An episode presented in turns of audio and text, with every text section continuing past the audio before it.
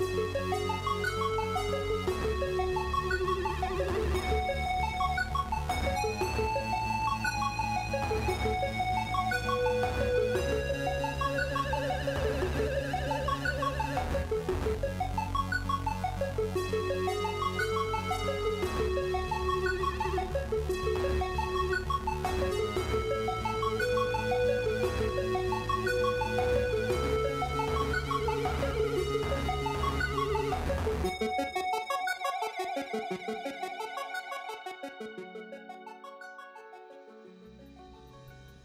Somewhere deep underground. In an unknown location. Presumably in Bellona. Mr. Bo Bobo and Mr. Kalugi Salatio sort of walking around this uh, circular-ish corridor. There's a spill of light somewhat coming from one end of it outside of the door that you came from. Door which has the number 10 written on it. Door into a room of a sort of comfortable jail cell that you've been in for a couple of weeks, even though you're uh, not too sure on the time frame yourself because you've not had any reference um, outside of meals and visits and um, Kalugi's ramblings. Um, you guys came out of you broke out um, of this room only to find yourself in a kind of corridor that just um, circles and circles. There is no other door that seems to lead out that's present here. You guys were looking for kind of a way out. You were pressing um, uh, paving slabs and you were pushing bricks on the walls and stuff, um, pretty much to no avail. Confused. Very confused as to how this is possible. Um, could you roll me a dice? And I'm going to roll a dice for young Kalugi. Alright, here goes nothing. 11. 11 and a 19 from Kalugi. Um, you guys do this for a long time, um, walking around in circles, every now and then comparing notes of very little, only to find that nothing's happening. Um, eventually, you feel like you've pushed every brick here. It's been hours of doing this. Um, pushing and hitting the walls, feeling some of the grooves. Every now and then you'll find like an area of the wall that seems kind of strange. There are certainly parts of this wall that feel unconventional, but it seems more like age to you as you're looking around. Um, it feels like you're in a very old um, place. The bricks and the walls are eroded in a way that suggests time more than anything else. There's no breeze or anything. Um, the furnishings of the room you're in were pretty modern, but not anything outside of that. Kalugi eventually comes around to the front of the uh, doorway, looks in at the room that you've come from, turns to you, and says, "Well, I've got nothing. Um, I'm, I'm completely confused. I've pressed every rock, I've pushed in every paving slab, and I've touched every single brick here. Maybe twice, I think. Maybe." This is starting to look very grim for us. I'm, I'm not gonna lie. I, I I feel like I've touched every every stone, every every tablet I've I've come across myself. There's just no light. I'm not seeing any light coming in other than well from the room. You've done it. I've done what? He points to the sconce with the torch in it. Light. What if we take the torch around?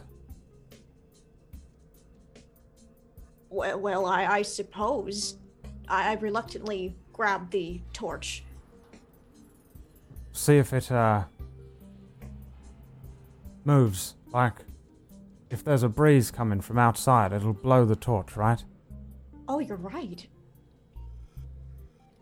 With that, I take uh, the torch and I see if the wind blows, perhaps giving us a direction. Yeah, roll me another dice. The two of you start walking around this um, this corridor. Uh, holding the light up in front of you or watching the light, you're kind of looking to see if it changes direction in any way. Um, you walk like uh, from your doorway all the way around to the other side. No change in the torch, and you keep walking before Kalugi shouts after you. Where are you going?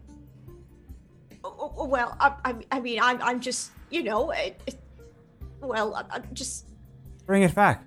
br- bring it back. Look at that. Points at the wall. Lift the torch up. I ruffle my brows and then Immediately turn to where Kalugi's looking. Holding the torch up, he points. Well, look at that. What does that mean? It looks like nothing to you. It just looks like What? the wall. What, what do you mean, Kalugi? Why don't you see it? Line. It's, it. I'm looking at a wall. He reaches forward and grabs your sunglasses off your face.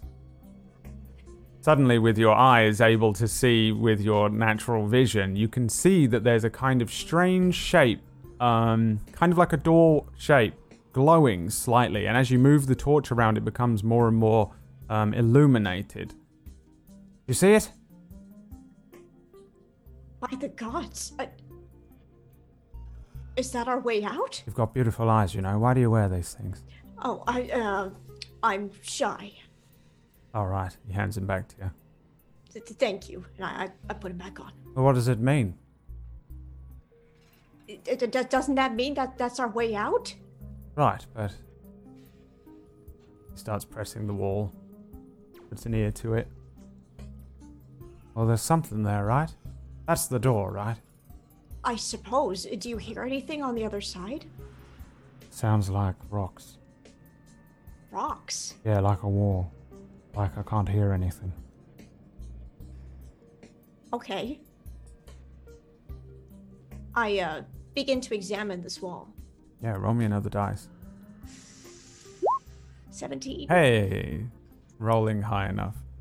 Um, now that you can see the kind of shape of the wall, you can see that the the bricks and the way that it's laid out are clearly designed to be able to be moved. The light showing you where the wall is helps you to figure out that this for sure is able to be moved in some way, but you get the sense that the mechanism that would probably um, move this wall in some way that it, it, it looks like it would probably move backwards in the sense that like away from you and then fold out or slide further into the wall in some way like that like a secret doorway.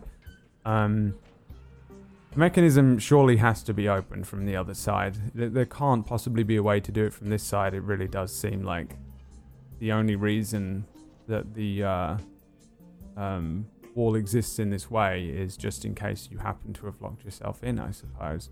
Um, it does seem to reveal that there is a doorway here, but how to open it, almost certainly impossible from this side without any very specialized tools or something like explosive, maybe magic. I immediately turn to Kalugi. This is probably how they're, they're, they're getting in here. But I, I, I don't see any way of us getting out from here. The mechanism is probably on the other side. I mean, do you have anything perhaps that, I don't know, maybe I wouldn't imagine like a lockpick considering there's nothing to, to pick here. Well, we're buggered then. I suppose. No, let, let's not give up that easily. I, you know, I, I, I feel like we have a strong bond, and if we put our heads together, we can come up with something. Right. Um. Suppose they've got to come down here at some point. Maybe you stand on that side and I stand on this side, and we hope that it's not some low. Well, yeah. Um, I was also maybe thinking we cause some sort of uh, diversion or something, make some noise to Make get them to come back here, and then we uh, surprise them All right. and we make our way out of here. All right. That sounds good. Um. Really? I, I, uh, I, I, I don't know how we're gonna surprise them though. Well, we could pretend to be having a fight, right? They don't want us to kill each other. Oh, I don't want to fight you though. No, I don't want to fight you either. You've. You're literally like half a god, right? I, well, I mean, I'm. Uh, I mean, don't you have? And he reaches forward and starts tickling your belly. Don't you have Well, I- something in there? no, not Jesus. No, I have. To, no, I had got nothing in there. Yeah, you said there was something in there. Th- th- well, maybe. Uh, well, it's not there anymore. Right. Well, uh, we could just pretend to fight, Okay. right? You just, uh, I'll punch this wall and you punch that wall, and we'll just react as if we're being punched. By each Okay. I'm gonna slap the wall and and you know. Ow, stop indicate it. That I'm slapping Ow, you. Yes. Oh, it really hurts. You like that, Kalugi? Ow, Do you like ow, that? stop- Get yes. off me. Do you right, like that that? does I it, knew you. you like I'll that. kill you, I say. He What? starts I- hitting what? the wall as well. Right, both of you can roll dice. One for Kalugi, one for you. And this is basically a performance check. is that six yours? Yeah, I didn't. On a perform? Oh. oh, no. It's terrible. You guys start making a whole ruckus, a, a bunch of noise, hitting the walls. Um, Kalugi's jumping up and down. He starts like hitting his belt against the wall, so it sounds like something's dinging off the wall. You're kind of screaming. Eventually, um, maybe like two or three minutes later, suddenly there's a hard kind of and then the sound of like stone grinding against stone. The piece of the wall that starts uh, moving back is where the door was that you were expecting to move. It moves backwards and starts moving to the left, folding in on itself somewhat, kind of moving further into the wall, the secret door opening up. Kalugi turns to you. And I then. to Kalugi. Wait, we didn't come up with the next part. What are we doing? I. Uh, I got. Uh. I guess I'm just. I'm so shook that I'm just. Uh, standing there. Yeah. A very, very long uh, rifle slowly pokes its way through the door and rests itself against the side of your head, resting on the back of your shoulder. And you hear the, vo- the voice of Worston say, That's got to be the worst acting I've ever heard from a bard. It's not my forte. It actually works in your favour. And you? Well, it's about what I expected from a drunk. Oh, well, I'm not actually that drunk right now, so maybe if you'd like to help me on my way, did you bring anything? No. Alright. Two of you, uh. finally made your way out, did you? Wait, wait, wait. Are, are you trying to tell us that we were supposed to do this? It was a sort of, uh. intelligence test. An intelligence test? Alright, look, I may not be the brightest bulb here, but this was a test? I left you in a room with lockpicks, and it took you two weeks to get out. Um, you did, actually. This is I- not I- a point, you know. So it did Yeah. take us a little while. We were having just such a great time. Yeah, we, we were we were having a, a great time. It was like vacay, a, li- a little bit, but we were locked out. Right.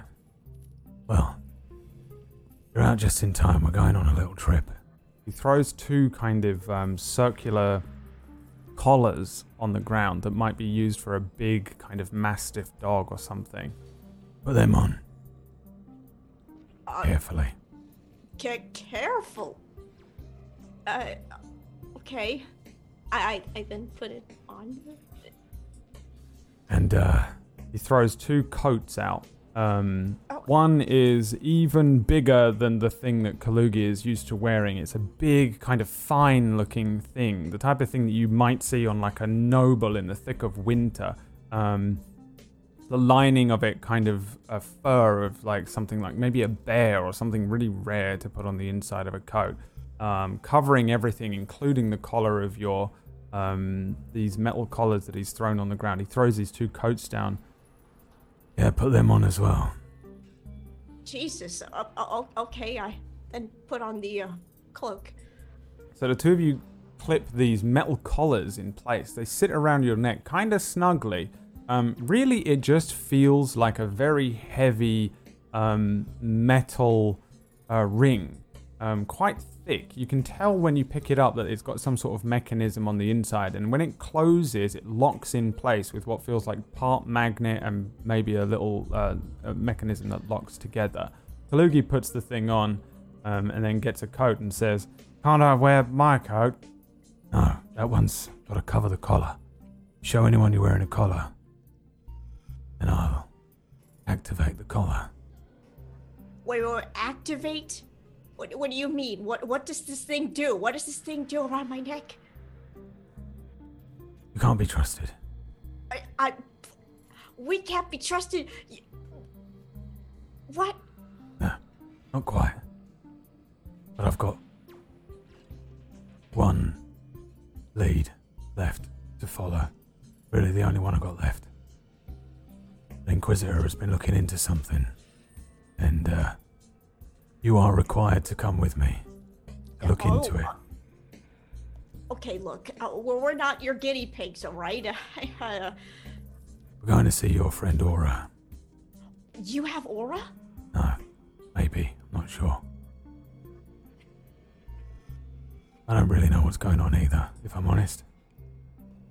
Another Inquisitor Really? has been working with Aura on something. Well, if aura's involved, well, you can expect no hesitation from me. Alright. In my pocket is a thing known as a dead man switch. It's a mechanism that sends a high pitched noise to the mechanism in your collars. If my hand loosens, the collar will release six small blades into each of your necks. So, no funny business. Jesus! If anyone asks your nobility, Well, I sort of am nobility. Really. Well, well, you know, Well, I mean, people know my name. that doesn't make you a noble. well, you're of nobility to me, Kalugi. He actually is nobility, sort of. What? Well, you're a bastard. Alright, Well, I'm tired. Come on. Weston kind of pockets his uh, his um, rifle, hiding it under his own cloak. He's actually dressed formally as well. It looks like he's off to a ball. The thing that he's wearing is like these fineries, this kind of nice tunic with these really posh-looking trousers and belt. He's wearing shoes instead of boots, and he's got a really long cloak that kind of runs all the way down to the uh, the uh, ankles. It hides his really long gun. The rifle he's using is like a repeating rifle looking thing. Um, and he puts it in somewhere underneath his cloak, kind of hiding out of the way, and then he begins to walk ahead. Ahead of you, you can see a pretty long corridor leading up to a set of stairs um, that seem to head upwards. If you're following him, oh, I'm absolutely following him. the three of you head out from the Inquisition dungeons. And that is where we're going to flip over to Reginald, Aura, and. what do we call Ellie today? I wonder. You guys are heading towards the uh, Wild Hand Tavern. A few hours have passed and you guys are dressed up. Um, what do you two look like as you and a posh looking Reginald um, head towards this meeting with Worston at this very high end establishment?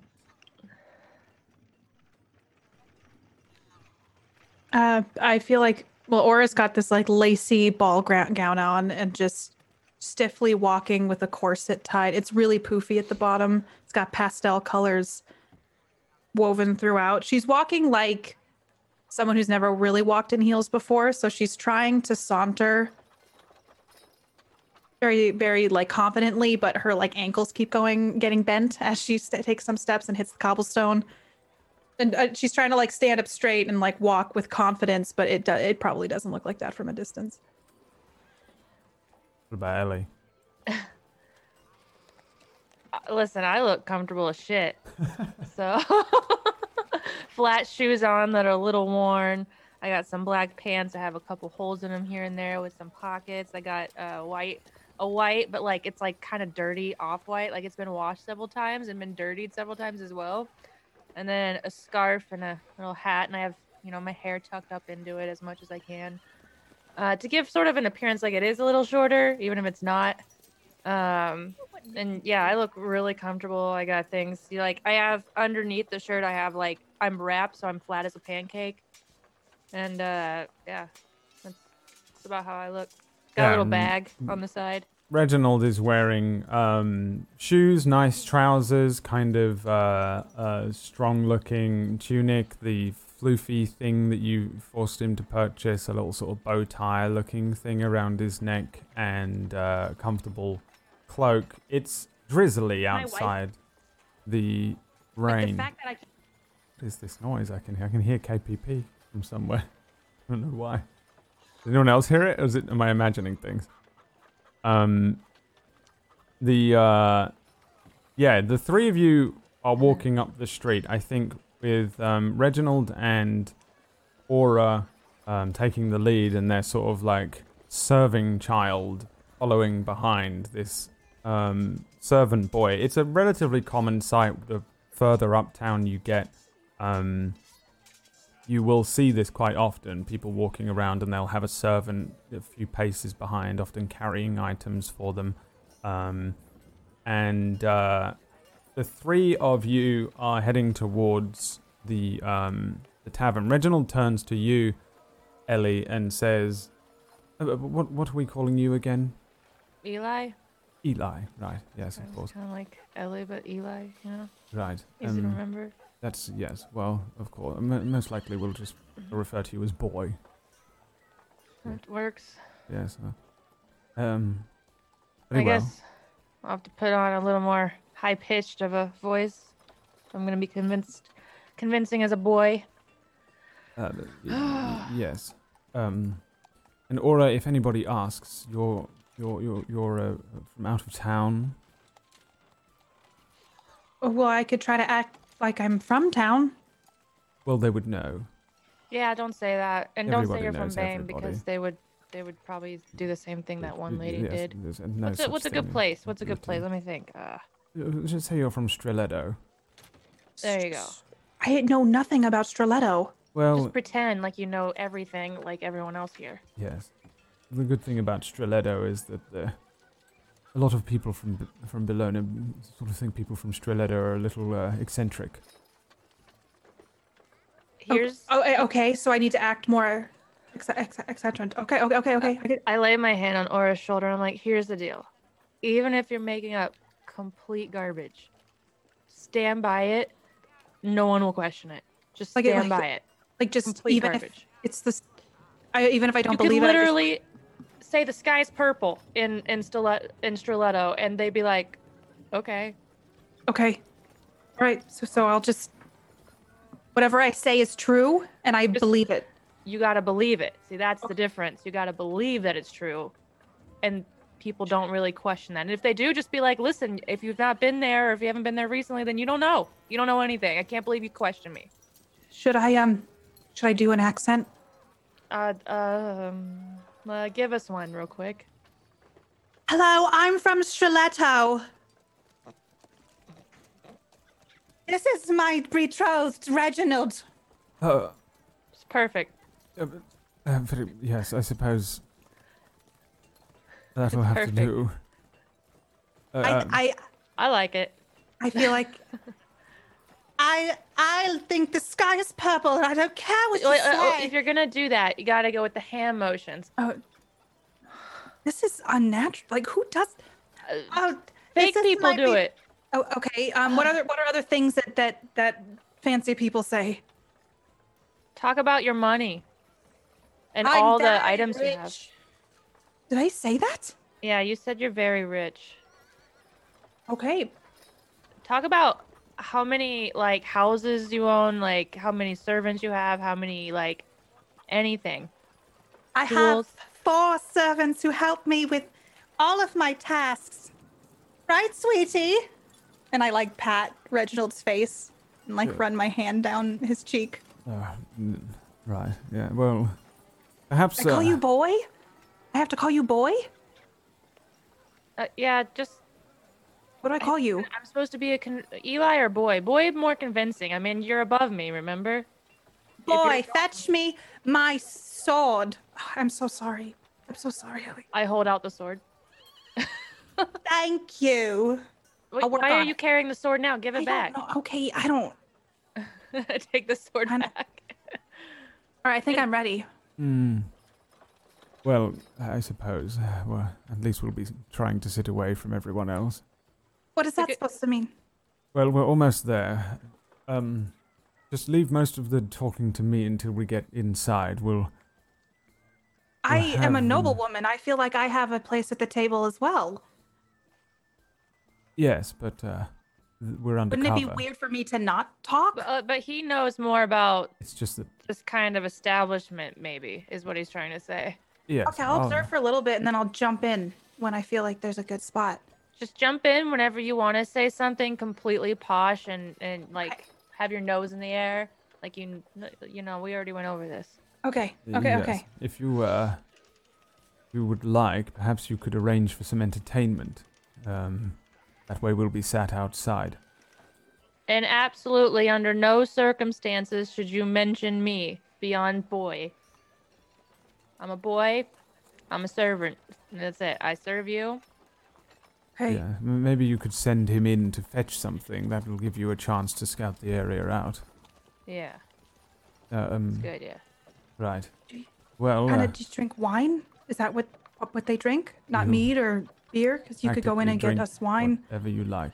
Well, meat's world pretty is your expensive. It's oyster. not like it, you know, it's readily available. So if you want meat, go for meat. I just feel like everything is very complicated in your social. Why? Why does it have to be this complicated? It's, Because these people are full of shit. yes, it's uh, frightening, frighteningly complicated for such simple people. But Yeah. just Move try to the country. Nobody, nobody will do this to you. It's it's fine. You'll get. Mm. It'll be, you know, once this is over with, you never have to come back in here. You can burn the dress. yes, most of the people in here probably own your farms and No, I own my own Produce. farm. right. But who do you sell that produce to?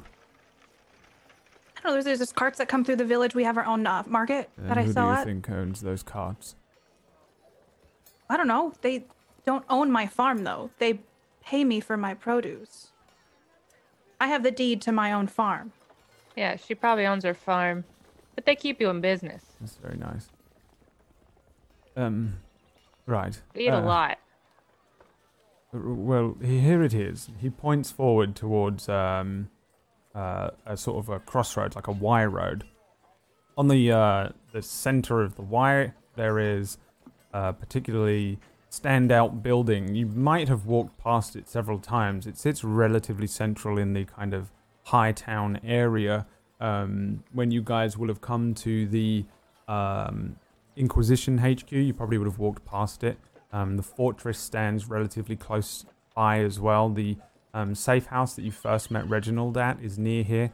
Um, you can see that there is an establishment known as the Wild Hand. It's a red brick building with a sort of timber frame to it. It's clean looking. It's about two stories, but it's a tall two stories with an orange shingled roof with all of this sort of um, this decorative twists and turns to some of the elements of it. It looks like somebody paid to have the architecture upgraded and um, and kept neat. Uh, whereas a lot of buildings in most of Bologna are kind of falling apart, patches and holes in the roof, different coloured shingles all over it. This looks relatively clean and well kept. Um, there doesn't seem to have been any damage from the fall of magic about three weeks ago. There's a sort of decorative point and spire on the top that I think you could probably spy out, Ellie. Um, there's a row of well kept flowers on the outside that sit on the outside of the building, and also towards the entrance area, there is a sort of slightly raised deck area with chairs and tables. There's even a small stage for performers. Um, more than likely used in the summer, more so than on a drizzly day like today coming up to winter. But it does mean that the outside chairs, there's only a couple of people kind of milling around out there. Um, it's a little more private, and it's also where you arrange to meet with Worston.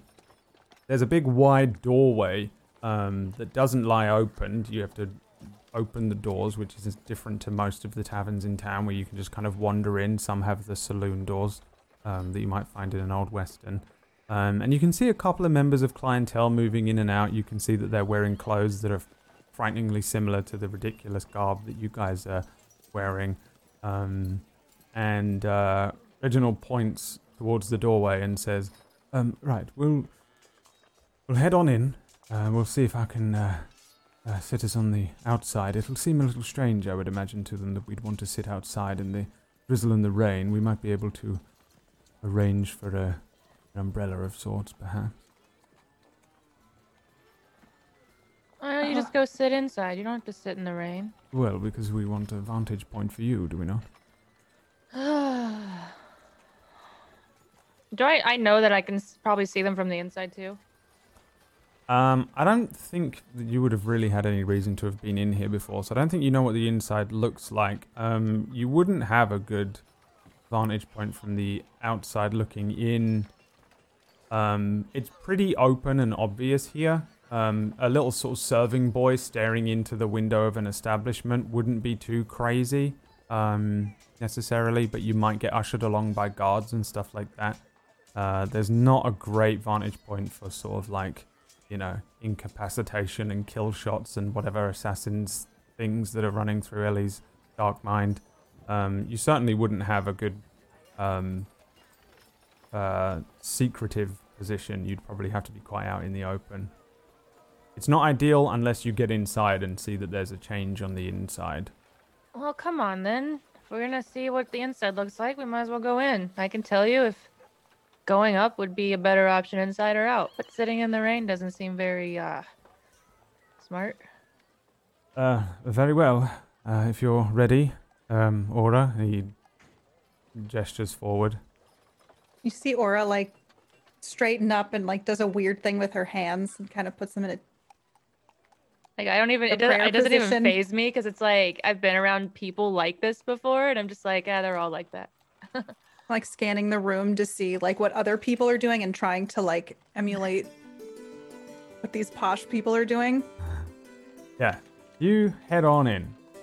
Um, walking up a couple of steps to these big wide doors. Um, Reginald opens the door for you in a very gentlemanly fashion, and he does that same thing he did when he went into the stores, where he kind of stops being a relatively nervous um, over overthinker, and suddenly he stands up straighter. He opens the door and then uh, allows, kind of bows slightly, and allows you to walk in. Um, as you step through and step in, Aura, with with Ellie standing on the outside, the um, room kind of opens up to you as you step in. You can see now that this place is um, it's just it's an oddly unkempt interior, but as if it's done by fashion. Um, it's nice. It's purposefully built in such a way that it's supposed to look relatively homely, yet it's freshly painted with sort of black and white on a lot of the walls, kind of a strange checkered pattern that contrasts with the weird, homely, warm, um, immediate entrance that you get. There are these well made tables with about 50% of the clientele taking up most of them. There's um, a very large, warm hearth keeping the, the interior very brightly lit. As you step in, you realize this place has got chandeliers and sconces and a hearth, and it's really brightly lit compared to a lot of taverns which only have like a hearth and a few sconces going, and people don't really care um, about light. This is all lit up. Um, there are paintings all around the walls, each one with a sconce on either side with a small light next to it. Most of them look like um, royalty, past queens of Alexandria mostly. There's a modern looking painting above the hearth that looks like the current queen, Queen Belstriel, that I don't know if you would have ever, ever have seen a painting of, but that's what it is. Um, I think for sure Ellie would know. Um, but I don't know if they really care about anything like that in Bane. Um, she's a kind of strong looking woman. She fixes you with a deadly stare as soon as you step in. You can see this kind of strong, muscular woman posed in um, little more than a green robe. There's quite a lot of skin showing, and she's got this diamond inlaid crown, the crown of Alexandria, sitting on her head, and it, it really sits as a very like obvious centerpiece, like a um, like you're supposed to immediately see and admire it. The clientele looking around, you can see are mostly like nobility. Ellie might recognize some of them. Reginald for sure recognizes some of them as lesser nobility houses of Bellona. These aren't the absolute upper echelon. Um, Ellie's probably just had lots of run ins. There's probably several houses of people here that you've just heard about or um, seen mentioned in tourneys or just famous types or, or major players in certain things. There's probably people in here that are part of houses that you've murdered people from um, for other houses here because they're all at war and they're awful.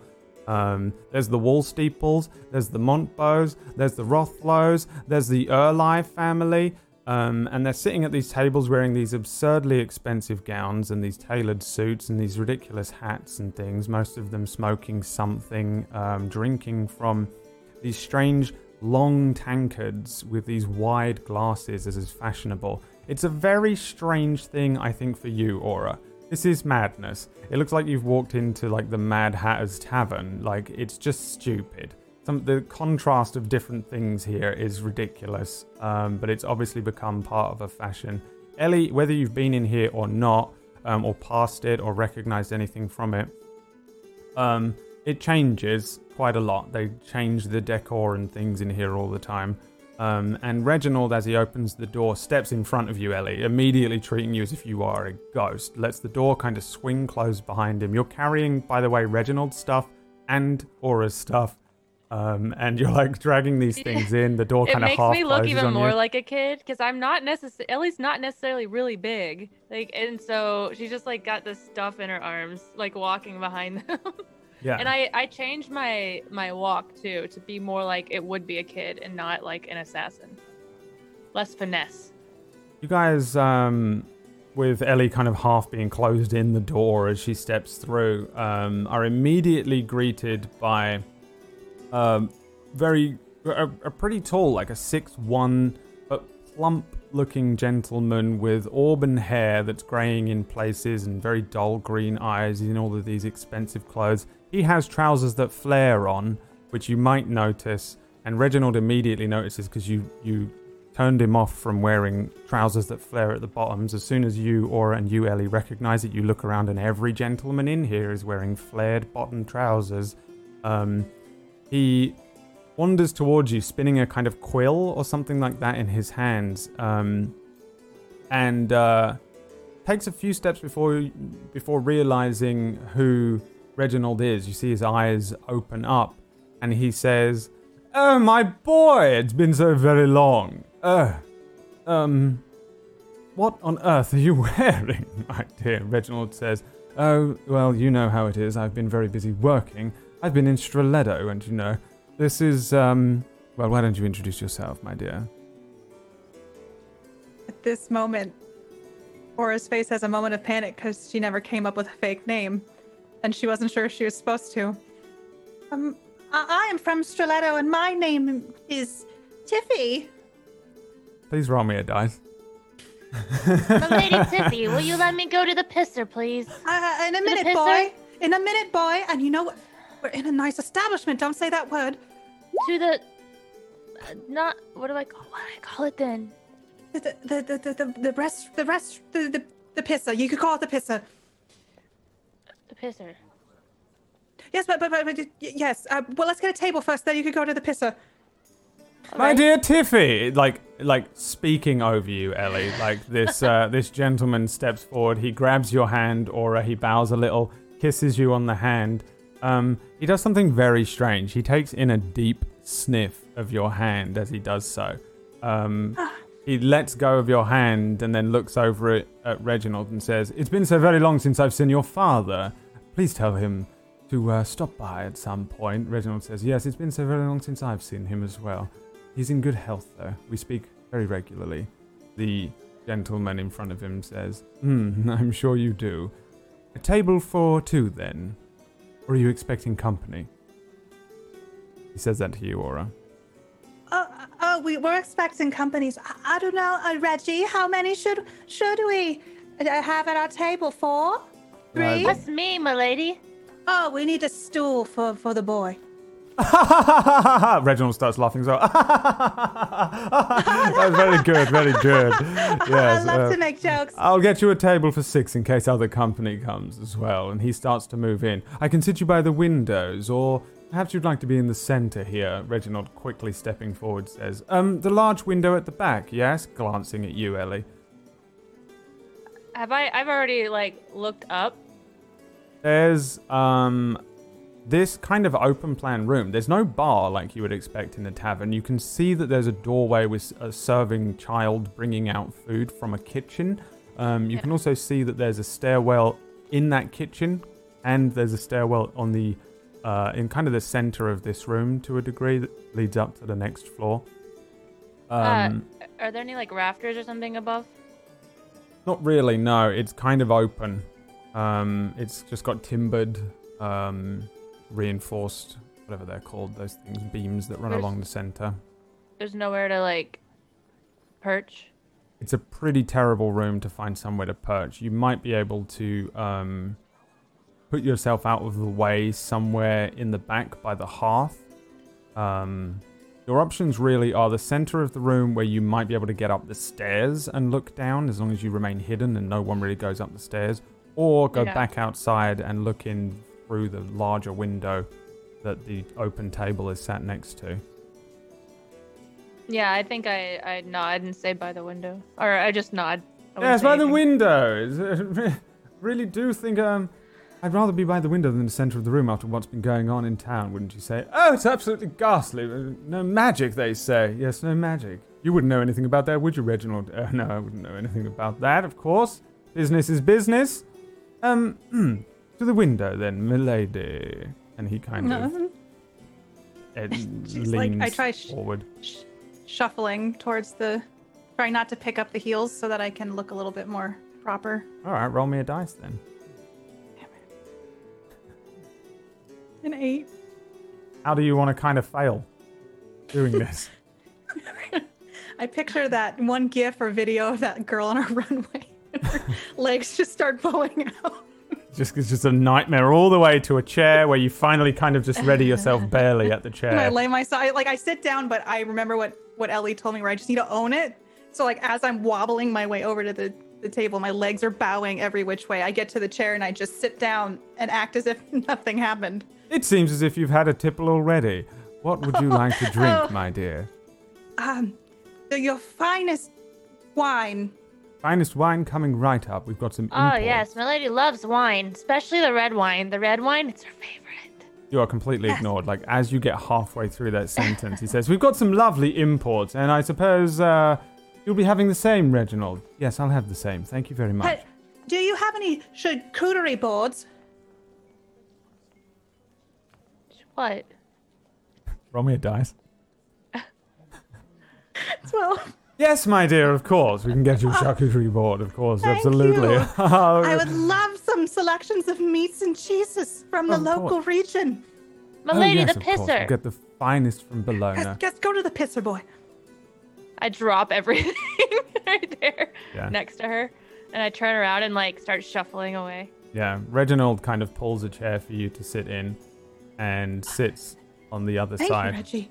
The um, gentleman moves away, and Reginald says, That's um, Borin Wall Steeple. He's quite. Uh, they're from an influential family. So, Why did he smell my hand? well, I wish I knew. They're an eccentric lot. Is that something you do? You never smelt my hand? No, no, I really don't rub shoulders with these people as often as I can. You fit right in. Well, yes, that would be my family's fault. Thanks. I'm not sure which. How am I doing? Fine. Thank you. We just need to have a conversation with Weston and then get out of here. There's no way he's going to cause a ruckus in a place like this, so a conversation it should be, at least. Do I need to act like Tiffy with him? Uh, no. No, he knows exactly and precisely who you are. Oh, okay. I can keep doing it while he's here. Well, in theory, he should be bringing Bo and Kalugi, so, Oh, okay. uh... Right. Well, I expect nothing less than a disaster, but we'll have to see. But you gotta think positive, though. I- It'll be okay, right? Right. I suppose so. Um, Ellie, where do you go? Uh, I would like to scope out the place first, Hmm. and I'm gonna like I'm gonna run around while doing the potty dance, like holding my crotch while I'm like bouncing around, like I'm pretending to find the the bathroom and I don't know where it is. No I'm one is gonna be- looking at you. Yeah, no one. I figured that. That's Yeah. why I'm doing it. The more awkward You're I am, the le- like the more people like turn away. Like, oh my god. You're a pure ghost walking through here. Every now and then, you do catch the eye of a couple of other um, serving people. There are a couple of um, uh, sort of like they they're matching children. Really, they're they're young looking. Some may be in their twenties. Some could be as young as ten. There's only two or three of them sitting around. Every now and then, um, somebody will come rushing out from the kitchen and drop some drinks or food on a table. Nobody says thank you or acknowledges that this child has brought them food, and then they disappear again. For the most part, there seems to be two layers going on. There are a few serving children moving around. There are a few standing quietly by tables with the people that are they work for, and uh, you fit right in. Realistically, moving around, it really does seem like no one sees you. You also don't see any guards or anyone um, who might be guarding the establishment, which for you would seem weird. There's no way this place would be completely unguarded. So, I think as you do your search, you can be aware of that. Roll a dice for me as you kind of scan the area. Oops, eight. An eight. Um, yeah, you look around. There's no guards. It's crazy to you. Um, they have to be concealed. It has to be that somebody in here is pretty much doing exactly what you guys are doing. Disguised as a noble, there's probably somebody in here who's very well trained who sits at one of these tables acting a part, but is probably actually kind of a hired guard of some kind. The odds that one of the people in here is some sort of knight or tourney knight is very high as well, but the odds that these kind of high end tourney knights that come to establishments like this are, are hired as well are very low. So I'm not sure, I don't think, whether there's a sort of secret guard who's just a mystery member of one of these people um, designed to just kind of quietly sit there until something goes wrong. Um, or whether they just kind of rely on the fact that there will most certainly be other noble knights in here just in their time off, in their casuals. Um, you can see that several people do have swords next to the tables, but that's also not uncommon, even for the um, average citizen. Um, so I it's a think I little grabbed strange one to of you the- for that. The servant boys, as they're walking by, like one that came from the kitchen. I'm like, excuse me, Oh what happened God. to all the guards? I'm not supposed to talk to you. Why? Is it because I smell? What? Do I smell? You do smell, yeah. Everyone Does smells. I smell? It smells like shit, doesn't it? What do you want? Yeah. Oh, uh, I forgot to brush my teeth. See, my lady doesn't give me a lot of time, but there's no guards. What? Guards? How, how's my? How are we supposed to stay safe if there's no guards? I ain't telling you where the guard is. I'm not worried. uh, I'll there get are 10 guards lashings. then. Oh, there are guards then. You don't want to be. You don't want to be sell- stealing from in here. Oh, I'm steal not from the street. steal. That's a good idea. And I turn around and walk away. The uh, kid is like watching you walk out and then kind of turns back around. The plate that he's holding of food, he runs off. He's like maybe 12 or something. He looks exactly like you do and runs over to a table and puts this big uh, um, a kind of selection of meats and cheeses and things on the table in front of Aura. Um, you see him turn and move away very swiftly as uh, uh, you're presented with this pretty nice looking food actually or probably, would actually be very tempting because you you will see on this plate multiple meats and cheeses and sort of like little bread things and like something that might be like a cracker or something like that and a biscuit or something. It's olives and stuff. It's really nice looking. Um, you've just come from Bane where everyone is literally starving and there's this really nice little platter of just ridiculous food. Um, that's just presented to you within like two minutes. Um, Kid kind of just puts it on the table carefully, very quietly. He doesn't make a noise and then moves away from the table very quickly. Reginald unconsciously just picks up a piece of cheese and starts eating it, looking at the door. I just, since he does that, I start grabbing like a little piece of cracker and putting some cheese on it. How much does this cost? Uh, well, quite a lot. Um, most people in here are uh, nobility from town, so they just everything is done, you know, uh, quietly. There's a, an exchange of money. A serving boy will come and pick up gold from the estate the next day after a night of whatever debauchery they're up to. You know. Food is like not easily accessible where I'm from right now. How is this possible? Oh, that's because it's all here.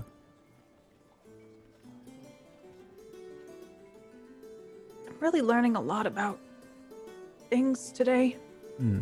Yes, it's quite awful, isn't it? Yeah, I don't I don't understand. Oh, it gets much, much worse than this. This is nothing. The secrets I know.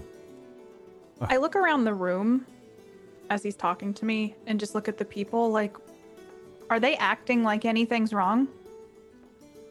No, they're in the time of their lives. This is just an average evening for them.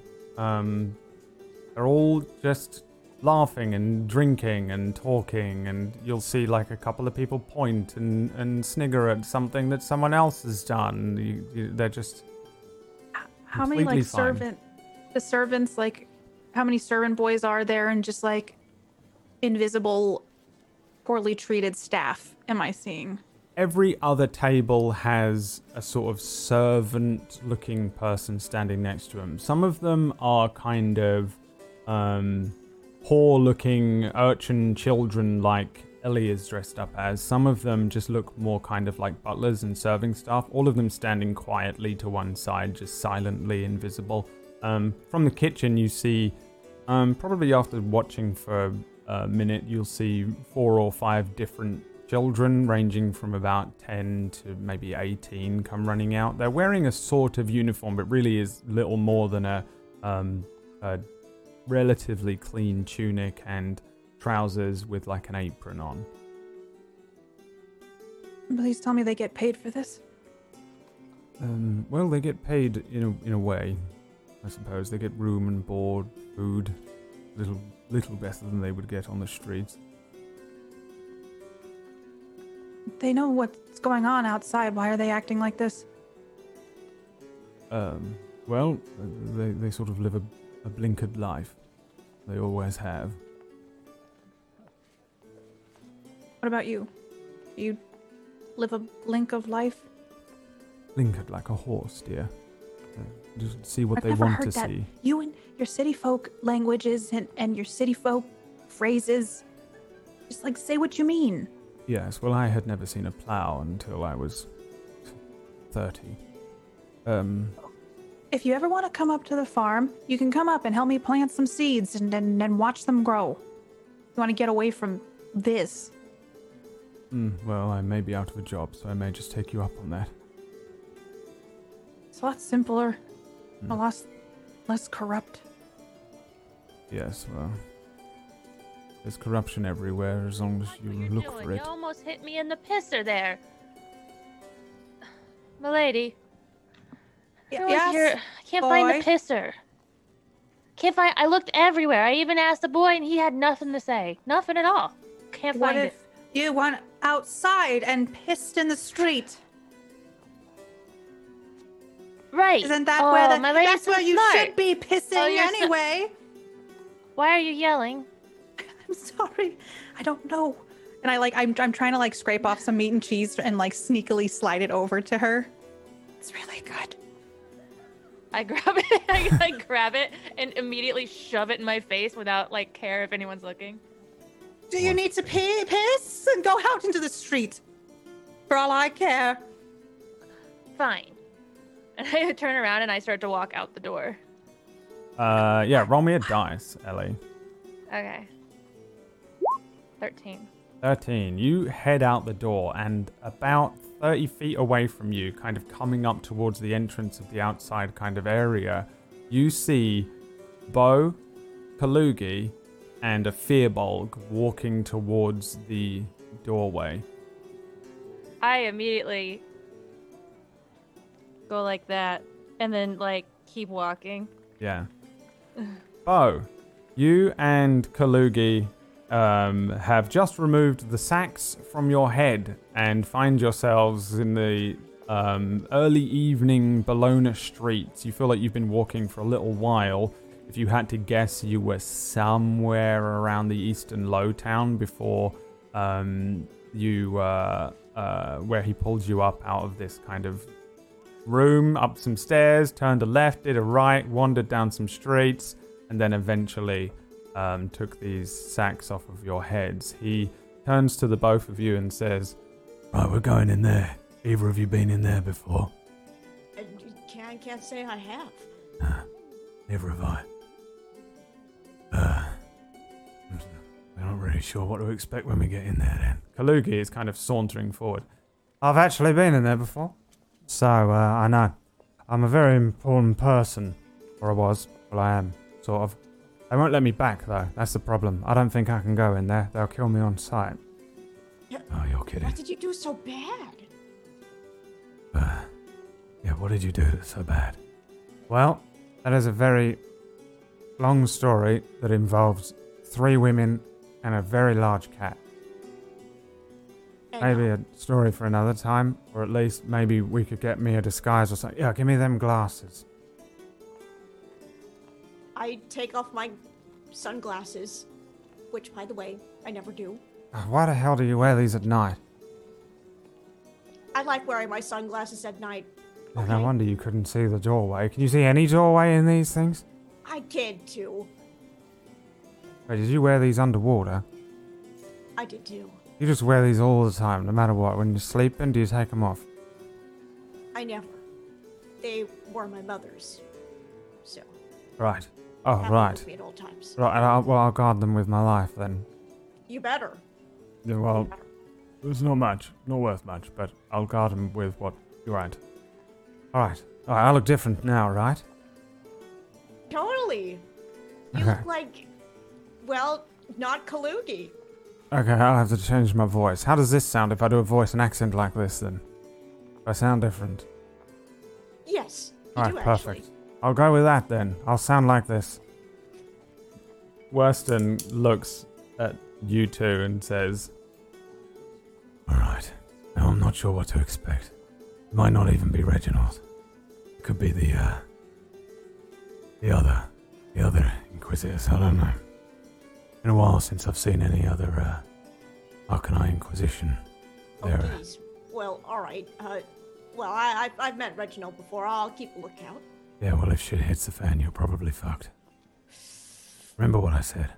Well, hopefully it doesn't get to that. No funny business. No funny business. Alright. Worston looks kind of uh, weirdly nervous to be going into such an establishment, this very high end looking, wonderful establishment. The three of you step forward and head towards the doorway. And that is where we're going to flip over back to the Alexandria Great Road and the cart with our other heroes. Um, you guys are well into your journey. It is um the middle of the night. And you will have been traveling all day, some of the night, and uh, apart from the one incident with some goblins, you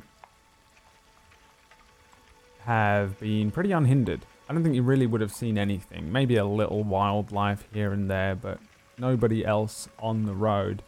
Um, when we left you, and this would have been several, several hours ago, it was, um, I think Cairo was driving, Toby was up on the front, and the twins and, and Sauna were in the back, kind of snoozing. Uh, has that changed? How many hours ago did you say? Um, let me think. It would have been probably a, like we're well into the evening now, so we're looking at like it's probably like three, four a.m. something like that. So it would have been six or seven hours ago we last saw you. Yeah, I would imagine there might be a shift in a in a seven-hour stretch. Mm-hmm. The twins change. don't seem to be uh, able to deal with the cart. By the way, if if at all they kind of like looked, maybe they were pointing at some point with you, Cairo, when Suna was snoozing. They were like pointing at things, but they just seemed quizzical, like they've never really seen a cart. Maybe they knew what a horse was and they know what a cart does, but they were curious about like the um, the harness and the um, reins and things.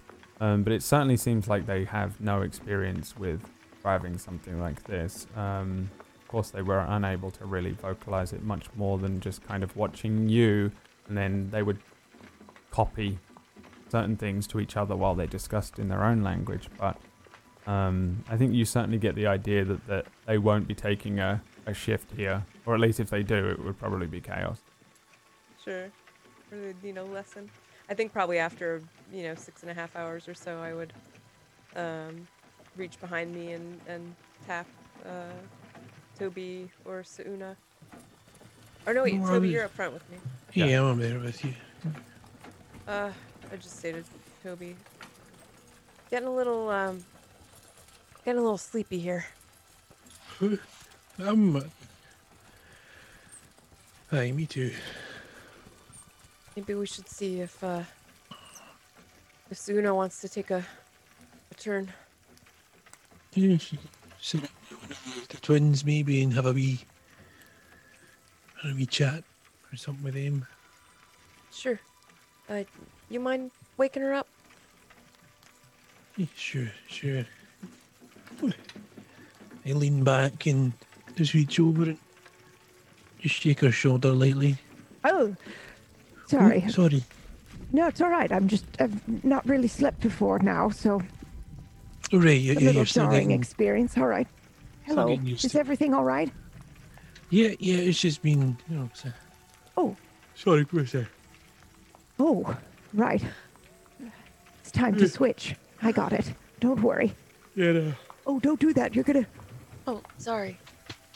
Hmm. Involuntary. Got me. Hmm. Sorry. Oh, sorry, that that's one all took a right. wee second. Right, um, hey, you want to grab one of the one of the Y- kids y- and just I I can take over for definitely, and and I I will uh I'll just crawl over top there and uh, tap uh, Cairo on the shoulder. Well done, well done. I'll take it from here. Thank you. Thank you. I'll, I'll just take a little nap, I think. The twins I'll are fully places. asleep. Oh, precious. All right, which one?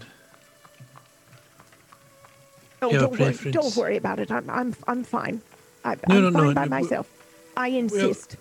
it's I- I- probably best we let everyone else rest. I insist harder. Um, no, you're not. Hmm. You're not winning this one. I definitely am. Do not wake them up. I'm fine for a couple Oh, of hours. well, well, I'll let you know is- if I need anything. Uh, No, we. we I we, sit down and I'm, I'm no longer listening to him. with it. hmm Yeah, And I'm that's it. just. Grab Peepee, tuck him into my cloak, and like hunker down. You agree, you agree with me, Cairo, right? You Get one of them just in case. Just keep an eye open. But what? But you're trying to. I- I'm not getting involved. And I pull the cloak. I mean, uh, you're a professional at this traveling and keeping safe thing, right? Sure, your opinion's the most qualified uh, I. I'm not. for safety. I said it I can I'm not- handle it. See? And I pull the cloak fully over my head. I tuck Keepy under one wing of the cloak, and I hunker down for a nap. I'm going over to Faraz, Mhm. and I'm just gonna shake his shoulder a little bit. He uh, he kind of wakes up pretty quickly. He reaches out for the staff that Suna gave him last week.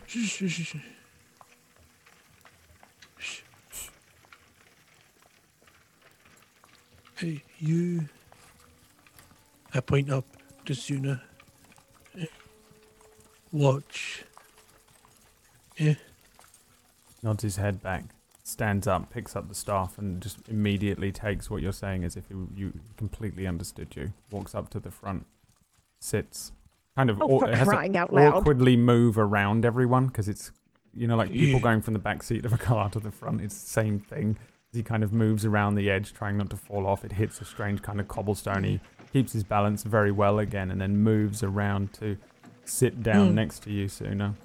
He he woke up as I was moving over here. No, d- no, he didn't. Absolute garbage. Absolute Well, garbage. I can't a- believe you uh, didn't listen to me.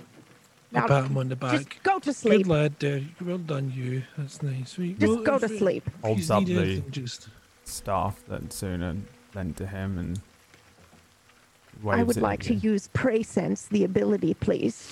Yes, what is this ability of yours? You sharpen your sense of danger for the next hour, which Hmm. means we cannot be ambushed. Son of a Okay, roll me a dice then.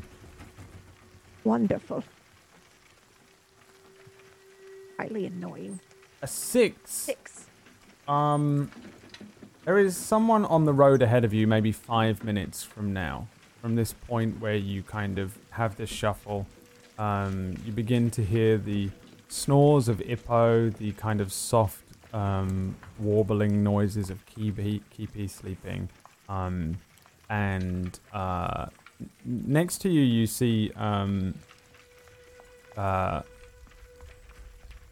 your staff kind of pointing forward. The two of you get this sixth sense that there is somebody ahead of you, and yet with your eyes you can't see them for a moment before you see the a figure on a horse begin to materialize in the distance because it's kind of muggy and the rain is uh, it's lightly falling. There's not really much light. There's no moonlight, even though there's a moon up there somewhere. Um, it's kind of muffled through these clouds. Um, but eventually, in the distance, you do begin to see that there's someone on the road ahead of you. Um, I think it gives you a strange feeling, whatever that feeling might be, um, to see somebody else on the road. What do you do first? Um, I would like to size up. Okay. Uh, you evaluate the capabilities of a nearby creature or group of creatures. The GM will give you useful insight to their capability, strength, vulnerabilities, and/or resistances. At a minimum, you will receive an accurate assessment from the GM about whether they would pose a fair fight. Um, it's really just a figure on the road at first. Um, Veraz next to you is uh, pointing forward. Uh, you see him kind of tense up a little bit. He grips the staff a little bit, but stays poised and and uh, silent. A little time passes as you notice that this figure is on a horse, kind of trotting forward. The horse seems to be kind of tired, and the figure sitting in the saddle is slightly slouched, not in an injured or wounded way or anything like that. Just, just exhaustion. You you get this sense immediately that the person there is tired. However, as the um, person comes into view and the your vision focuses a little better, the light allows you more detail on them. You can see that this is a uh, this is a woman. She has armor on. Um, she looks pretty well armed. She has um, quite That's long frightening. red hair underneath a headband, kind of how the bandits wear headbands a lot of the time in Alexandria. Um, two long swords sheathed underneath a big circular shield, um, big metal shield on her back. She's got a red cape running down her back, kind of sitting over the back of the horse. Her armor is like you might find on a knight, um, kind of rusted though. Um, parts look scavenged.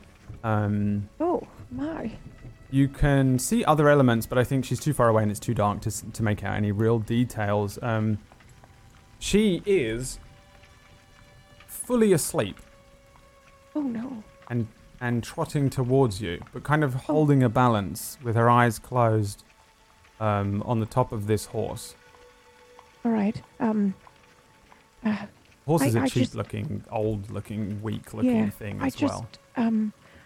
I, I, I just pat uh, the the twin here gently on, on the leg. Sh- sh- it's He right, immediately jumps as if he's going to go, and then he settles right. again No, no, as no, he no, no. looks at It's- you.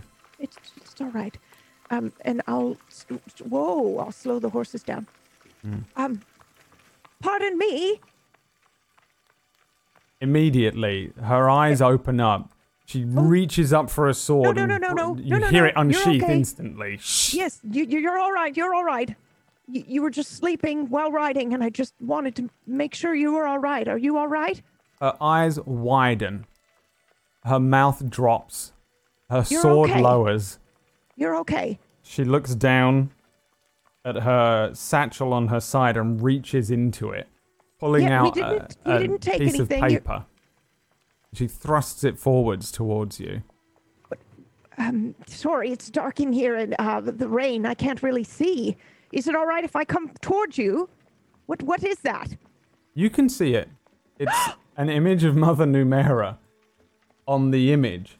Uh, it's a different drawing, not the same as you might expect from what uh, Veraz had drawn for you. She looks at you and she is blown. She seems to be blown away that you are here. Um, she kind of seems kind of crazy for a moment as she jumps down. She drops her sword to the ground and jumps off of the horse. The horse kind of moving away as she looks over towards you, and then she shakes her head and says, "I am sorry. I am. I have been looking for you for so long." Oh, sweetie, that's not me, but that's my mother. Mm, no, this cannot be. You are um, you are the uh, the successor. I, I, I mean, I, I guess so. She was my mother. That is what it means. The tower. Y- yes. He pulls out from a, a satchel a tarot card that has the tower on it. Thrusts it towards you. Y- yes. Um, just what does this card look like? Does it look like one of my mother's? No, it looks Okay. very different. It's much bigger than your standard looking tarot cards that you might find in Dustfell or even Alexandria. Um, and on it in Draconic is the word tower. Not I don't in. know if I know Draconic. I think you do. I don't think I do. I think I know some Infernal, but I don't think I know that. Um, But oh I yeah, can you know gather what it says. I mean, it doesn't matter. It's the tower. Yeah, it says right. it in Draconic. I, I understand you what can it, assume what it, it says. Um, um. she uh, she turns around a little bit and says, um, "You are uh, uh, the the um successor." I, don't know what that means, but I I mean she was my mother. I guess so. She pulls in her sword out again, throws the other one to the ground. She Oh. pulls the shield off of her back, kneels in front of you on Oh, one knee, um, digs the, I- the the shield in front of her and bows her head. That's really not necessary. She Um, says, young lady, I just wanted to make sure you were all right. "You are the one who must be protected." I, I, that's it's a bit traumatic. Aided Um, and followed. I, I'm I am trying to save the world, and I, I find myself um a bit more incapable than I used to be. So, any help that you would be willing to provide. She um, bows even deeper behind the shield. Um, Oh. On the shield, you can see a huge eye, um, and uh, uh, kind of it's old again, old looking, rusted, kind of beaten. Looks like it's been used. Um, with her head down, she says, "I pledge my life to you in the Oh, name of Severus." Please get up. It takes a lot for me even to ask for help. You don't need all this theatrics.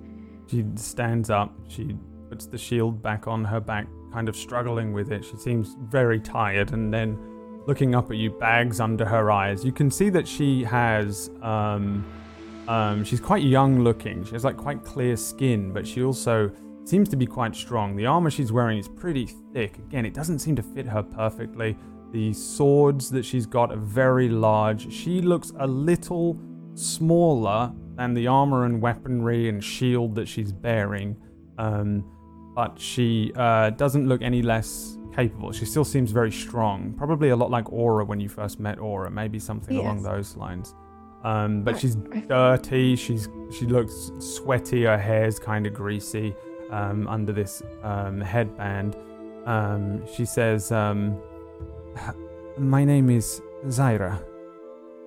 Zyra, what a beautiful name. Um, uh, uh, you look very tired. I'll reach up and I'll I'll, I'll pat her cheek, and I'm going to use that um, ability that I have that makes them feel better than they've ever felt for an hour. Why don't you uh, go in the cart, lay down, get some rest, and I'll, I'll just uh, I'll just tie your horse up with ours, and, and we'll go. We'll continue on our way together. You touch her cheek and her eyes widen again. She is very confused. Um, she grips your wrist as she as you do so. She says, "You still have magic. Um, no, I no. You no are able to see. No, You knew Sadly, I I would be here. no. Honestly, I didn't know. But you know, I was never very good at um seeing in advance. I just felt. I would just do what I felt I needed to do, and if I go in this direction, I go in that direction. If I skipped breakfast for a couple of weeks, I'd find out I was skinny enough to get through stone passageway, you know, that kind of thing. I didn't know what I needed to do, I just did it. They uh, they trained me to learn these things. But it's gone now. I'm afraid for all of us. The uh, my village elder, he sent me to seek you and To to, guard me? you. Say you t- you have magic. You bring it back. Well, I'll certainly try. He say you are the successor. You are the tower now. I don't know what that means, but You I are. will uh, try to right what we did wrong. She looks at you and fixes your uh, eyes with her own stare. She says, You have met Safras. You have. And for the first time, I really smile. It, yes. Yes, I did. What he is like. Like, um, a warm cookie and, uh, also the biggest ocean and family and all the things that you want to do in your life are still there. And you still have time to do them all at once. She turns around and picks up one of the swords and points it down the road in the direction that you are headed and says, Why you are go to this place? Well, um, my, uh, my companions are there. I can't do this without them. What are you going to do there? Um, I, d- I don't know. Um, Deyaveki, I think he's still here, and we we can't um we can't bring back magic or correct anything unless we um face him, whatever that means. What is Deyavek? A god killer. Safras?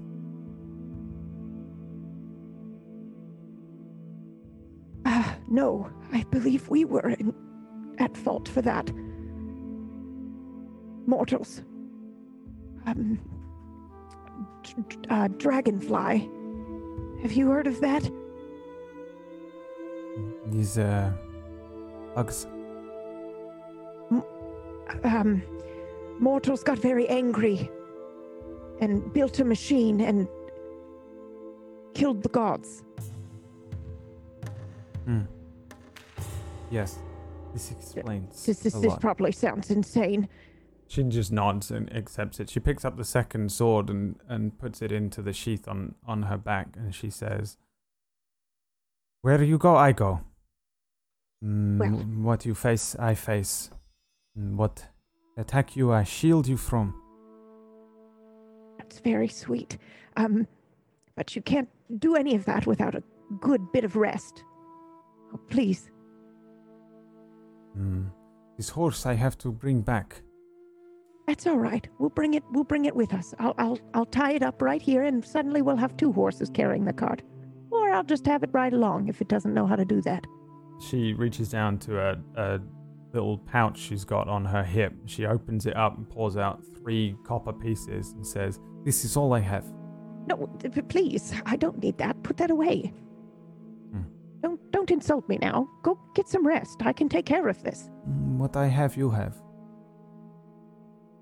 And same. Hmm. I, I don't need that, and neither do you. You have food? Uh, yes, it's in the cart. Help Okay. yourself. Okay. We go to uh, find your comrades. They fight? I, oh, I sure hope so. Um, one second. Let me just introduce you. She's Uh, looking over the cart. Yeah, I fight with two children, an old man. They look. They can also see. All right.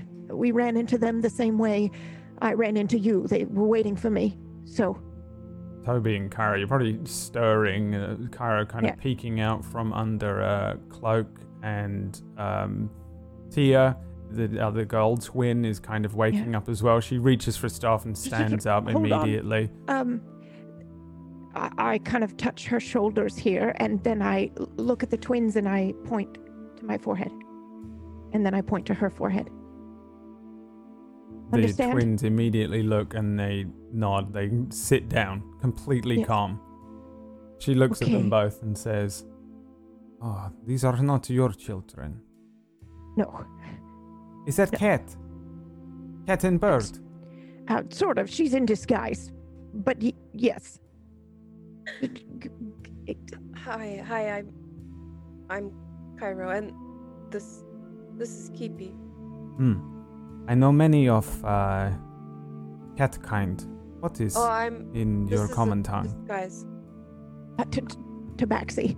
Tabaxi. Y- Yeah, I'm not Tabaxi. I'm half elf. Many wars fought with your kind. Strong Uh, warriors. I start rubbing at one of the. uh Yeah, it, The it's a whiskers. it's a disguise. We're in hiding. She's like so shocked. She's disgusted. Must not do this. What? Why not? Paint. He's honest. Oh, well, Let sometimes. me ask fair. Mm. The world is at stake. What's a little makeup? The world is at stake. You lie to save the world. You save nothing. Oh, that's a that's a bit dramatic. Yes. I think you might change your mind when you get to be a little bit older. Well, A little these are- white lie now and again is is totally told Not to lie, not to steal, not to kill unless being killed. Well, Right, I agree see- with those other things. Yes. Yeah, and you, you don't lie unless you. If you could lie not to be killed, you'd lie, wouldn't you? Hmm. Bad men are hunting her. She is in our care. We we need to protect her. Right. Uh. Okay, I not lie, but I hit on head with shield. Person who try to capture. That sounds great. You make That's them good. go to sleep, Yes. and I tie them up. And you just don't say anything at all. But Mm. If anybody asks you about her, you don't. That way, you don't have to lie. She Sound good? pulls up her top, revealing like half a breast and all of her midriff, and she has this kind of like wild-looking, crazy scar that runs down her ribs, just underneath her breast. She says, "Look, I get this from uh, Tibex Oh. I kind of look at That my hands like we're a claw. in fight when I was just a girl." Wow. Lowers it again, jumps up on the cart and looks around. Hmm, Please help her to some food. this is not warrior band. I was told to find warrior. Well, yeah, probably thinking of Aura, Hmm. and she's in the city, I think. So Old man, I'll- warrior, warrior, yes, successor. th- th- th- those those are my companions, and those are who I'm going to go meet. The water god. Yes, he's. She he's. leans down towards you, Hippo, kind of bowing a little. Oh, that's n- no. He's Pledge not. myself to your divine ways. Could you imagine if he was a god? Excuse me, I'll get us on our way. I, I think I'd know if that was the case. No, no, not not not me. Um, uh, uh, what's what's your name? I am Zaira Vigdis. Z- Zaira. Uh, no, I'm not. I'm not. I'm not uh, a water god. I'm I'm Ippo. Yeah, Hippo. yeah. I mean, I'm kind of a warrior. I, I killed a killed a couple goblins a few hours ago. So She rushes over, climbing across, kind of awkwardly, with like one foot kind of landing in an awkward way on you, Kyra, and she like kind of grabs at the thing, uh, the cloak behind you, Ippo. She's looking at the weapon. She s- snarls a little bit. you use this yep. craven weapon from afar. No skill, not like bow. There's Okay, well, there's skill no need Good it. for old rude. men. Good for old men to use. Right. Yeah. Well. Jeez. Yeah. You can use sword. He, he's quite He pulls the sword that out and thrusts it towards you. Hey, well, Oh, what, it's been a. what's I, that? I, I take a hold of it. It's been a long time since I used a sword for anything. Hmm. But I, I try to, I try to, you know, take like a, a practice swing and make it look good Yeah, roll a as dice for best me. I can.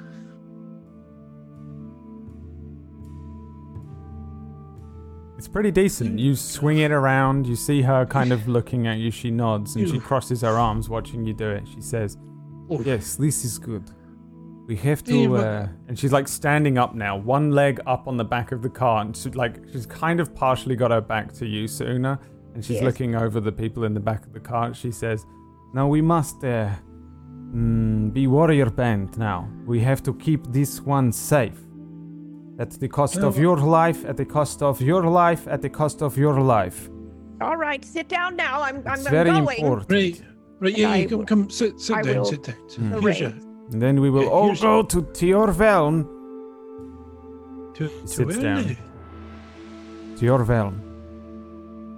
A realm? T- Tior Velm. Where are we going? We will go to Tiorvelm in the valley of the Vadran King. It is my home village. We will go there. We will drink real drink, eat real food, not small, skinny cat food here.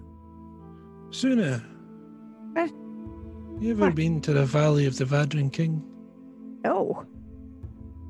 And if that's where we're supposed to go, that's n- news to me, but I'll, I'll take it. Do you mean after we fix things, we'll go there? She will fix things as long as uh, we keep her safe. And you've Right. seen this? No. Yeah, I am told. Oh, My and village who to- elder has three eyes. One in center of mind can see in far into future. He speak of you. Hmm. He tell me to come here, and I find you, and it is here. He tell me you are the successor. You are the tower. We follow you now. Did he tell you where you're supposed to go? Here. Follow Hmm. now. Aid. Protect. That is all. My purpose is singular. All right, it's that's all clear. Uh, Perhaps it's best if you if you, if you uh, get some rest now. Yeah, I'll get you some food. We got got some here. Uh, I will uh, sleep on the horse. No, no, you can no, sleep Please here. sleep in the cart. There's no room for Yeah. this. I sit here with this child. There's I do plenty of not want to move. hurt look, her. I- I can move that sack and, and here, Yeah. move the sack up here next to But me. use this. There's Yeah, plenty and of use room this for one to as a pillow. Don't be silly. Yeah, Perhaps we. tuck yourself in there. Well, I have to return horse.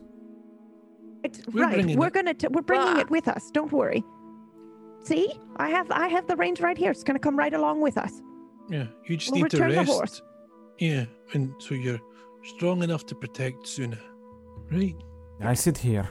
She sits down, puts her arms across her chest, and sits in an awkward position, but reluctantly Oh yes. gives in Stubborn child. She'll be asleep in two minutes as soon as the cart's moving. It's fine. here. I just kind of look at Ippo like, oh, Anything attack fine. cards, you tell me. I kill. you got it. I'll tell you right away. I have lost almost no fight. Hopefully it stays that way, and I just move us forward. I am strongest in village. I scared. I scared. That's asleep immediately. Here we go. Good. Uh, is the order still the same? Suna and Viraz in the front. Yeah, I don't think I can sleep after that.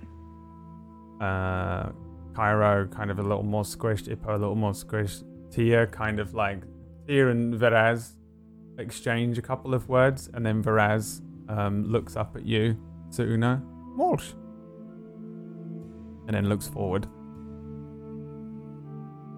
I'm, I'm just at the reins, and I'm thinking about everything that she just said. That you know, I'll fix it as long as they keep me safe, and um, I just really want that to be true. And that is where we're going to go to a break. Thank you so much for watching, everybody. We're going to go to a short break here. Let everybody take a pee break. Go find the pisser with Eli.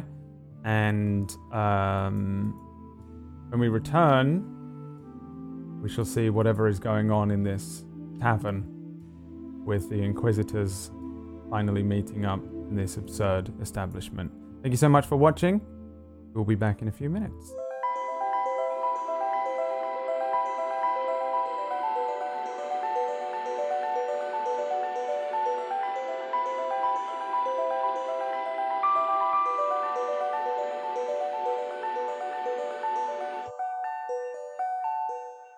Returning to the Wild Hand Tavern in Bellona. The door opens. Aura, Reginald. Not long at all after Ellie walks out, the door opens, and standing there is a Firbolg. Um, kind of like a very large, slightly hairy gnome. Um, not the largest of his kind you've ever seen. They're kind of giant kin. Um, but he's kind of menacing looking, although he's in relatively fine clothes. He looks like he belongs here, but immediately you get the sense that this is a person that's seen some shit. Um, standing next to him or following in behind him, you see Bo in just an absurdly large coat. It's a big winter coat, fur lined. It looks like the type of thing you might see Bo in, but it's not a coat that you've ever seen him in before. And behind him, you see Kalugi a very similar looking um, coat, and he looks the same as he always does. The three of them stand at the doorway, a few seconds scanning the room before fixing on you.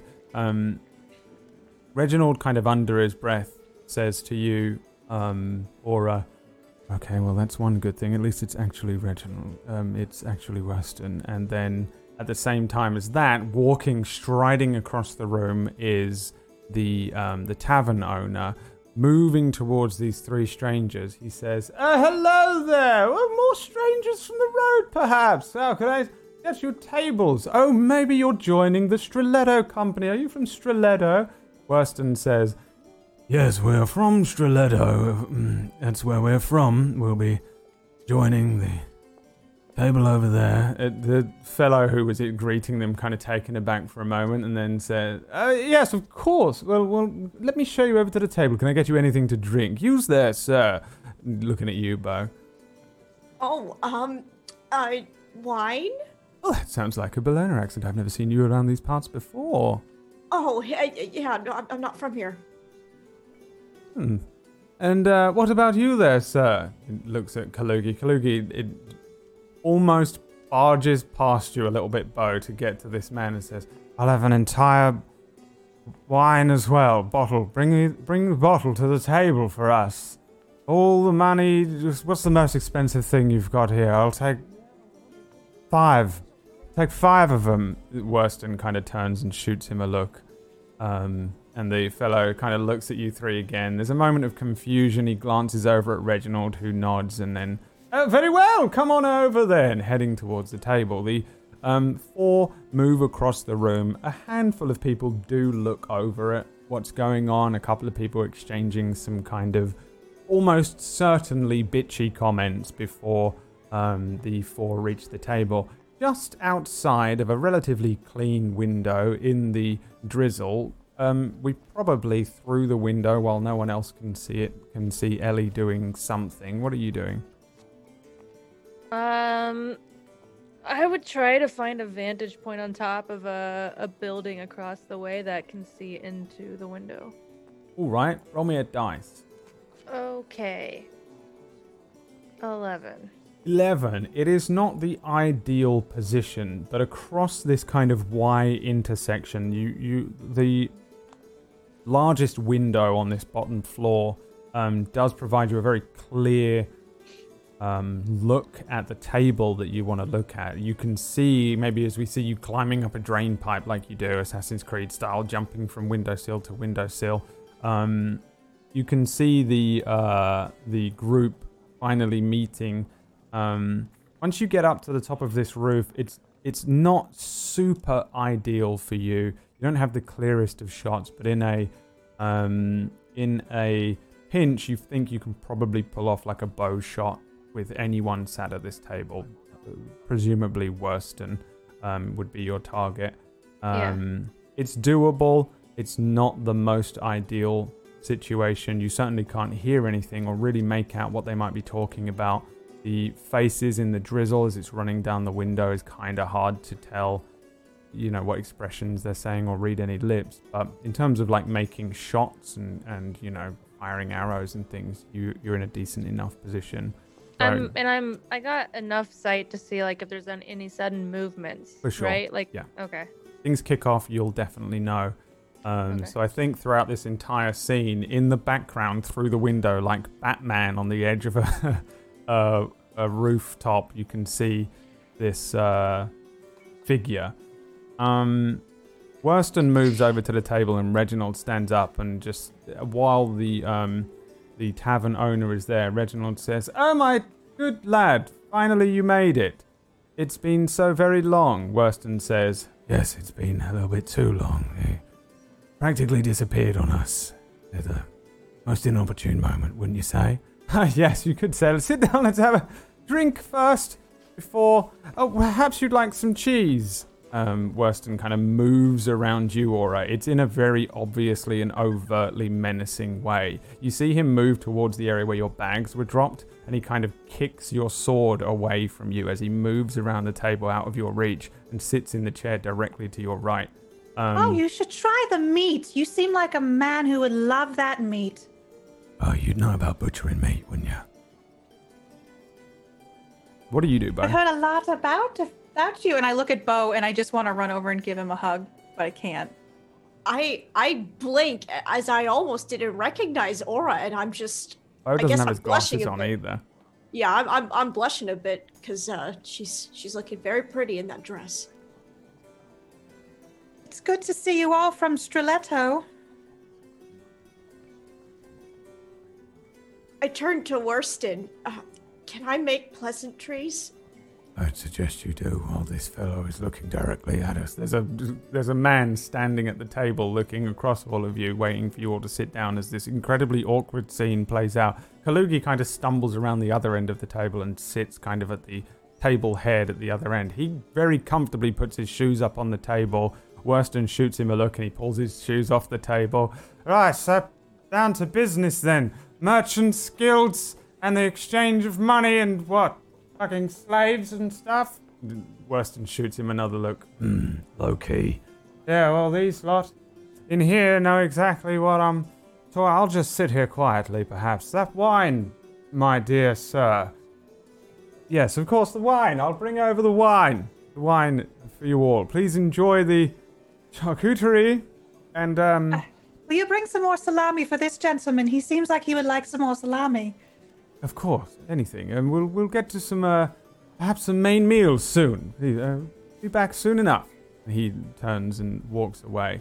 Uh, as soon as his back is turned, Worston leans across the table towards Reginald. What the fuck have you been doing? And Reginald kind of leans back. Right, listen, you have to understand. Um, well, we've. Um, it's just. Well, actually, technically, and I'm uh, relatively ashamed to say, I was taken prisoner, technically, at first. Um, but It was a conversation. It was a conversation. Well, well it, I really do think that what they're saying is the truth. Frankly, well, uh, it seems absurd, I know, but I don't think they're working with the Dragonfly crew. I really, truly believe that they experienced is what happened. Worston leans back and says, I've come to the same conclusion. This one's too stupid to have pulled off anything on the level. I'm sorry. No, I. But it's true. There's no way. You pulled off a wide scale attack like that. Planned over years. There's no way Oh, it's not stupid. How dare you? Thank you. to mastermind a terrorist attack, the largest terrorist attack we've seen in 2,500 years. on Our entire planet. I think in the background you'd see a bird come up and start like fucking with Ellie, and she's like swatting it away. That's it. Just just like ridiculous dumb shit in the background. Reginald leans in. Listen, um, we we've sort of come up with a plan to a degree. We uh, we think we should uh, wait for their final um member, the the, the, the one from Dustvale. The, she's an old lady. Oh, an old lady. Yeah. That's what we need an old lady to help us out. Yes. Well, once she arrives, they have a plan, right? Well, we're working on a plan. We've got a plan. I think we're going to do a lot better to work together. Oh, yeah, yeah, yeah. I mean, but he needs an attitude adjustment if we're going to work I together. need an attitude adjustment. You kicked my sword. He put collars on our. what, Um, What? um, I'm wearing a um. Take that off right now. You collared them. Okay, I think you can probably take the collars off of them. No. Not yet. Oh, come on. It's not. I squeeze. I put my hand on Worston's arm and I start squeezing. If you squeeze me any harder, What? up- You... And I squeeze a little bit harder and I just look at him. collars Take around off their their necks. We'll kill them. If you squeeze my wrist. Can I see this happening? The squeezing of wrists I think you maybe make it out something over like the that. table. I, there's no way that I would imagine Aura's going to be doing some crazy stuff, but I think she probably. I I think from your your vantage point, you can see them moving I would around get well enough. super annoyed by the mist and not being able to tell what's going on in the birds, and I am gonna climb down and just like walk up to the window, but like outside, not like right in front of it. Reginald sees you, but no one else does. He's like, he just gives you like a wide-eyed look. But but yeah, well, I mean, no one else sees me because I'm invisible because I'm a beggar kid now. Yeah. Um, Worston says, Listen, this one butchered Bob. "How is Bob?" He's doing better. He's not walking yet. Right. Well, it was a Bob is a psychopath. Have He we not a remembered this? He is a psychopath, I know. But he's all we had. And, uh. Well, you cut him up a little bit, didn't you? You cut him up like I, he was I a did. He also tried to blow me up, and he tried to light me on fire Right, well, several he's lit times. all of us on fire. well, Right. that's your friendship, not mine with him. I'll say friendship. wouldn't say friendship. I'm afraid. Just Take just off their collars. Take the collars off of them. I think we're fine. Look at me. Do I look like I'm under duress? You look like you're right at home. Well, yes, very funny. Um, just just do it. Alright. I'll take the collars off. Alright? Thank you. I'm tired of being your bitch.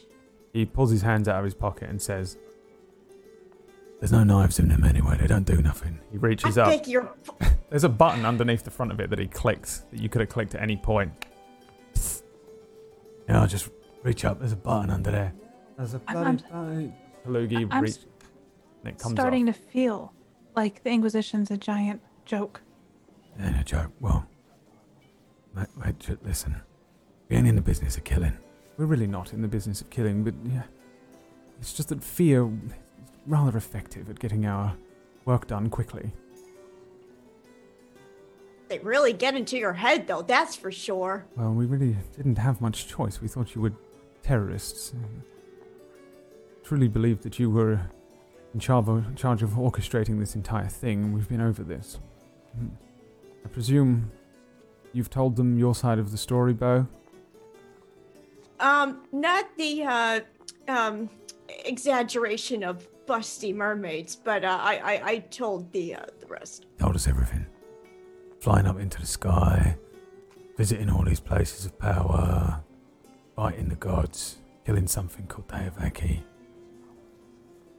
Then the magic. Gone. So what's the plan then? Got a brains, ain't ya? Looks at you, Aura. Uh, I, we we're gonna work together, and we're gonna find Dave Ecke, and we're gonna we're gonna fix this. Right, so if we find this, uh, god of gods, the plan is to what? Kill him? Bring him on to our side? Have him, uh, Well, well, like like I did with Bob, try to have a conversation first before we kill anybody. Hmm. See see where we end up. Dave Ecke wasn't much for talking the first time we talked to him. you reckon you can get him to jumpstart the magic again? I have a hunch that maybe he could, but I, I don't know for sure. I mean, if it's something you can take away, I'm sure you can give back, right? After I would think so. a god. I have no idea how it works. Honestly, this entire thing has gone over my head. Frankly, I'm surprised at how little we understood. Reginald nods at him. It's I'd like to little use an ability. Yeah. Insight. And what does that do for you? Um, I'd like to gain insight on um, on what's this guy's name again? I want to say Worston? Wheatbix, but I know that's wrong. Weetabix? Worston. Yeah.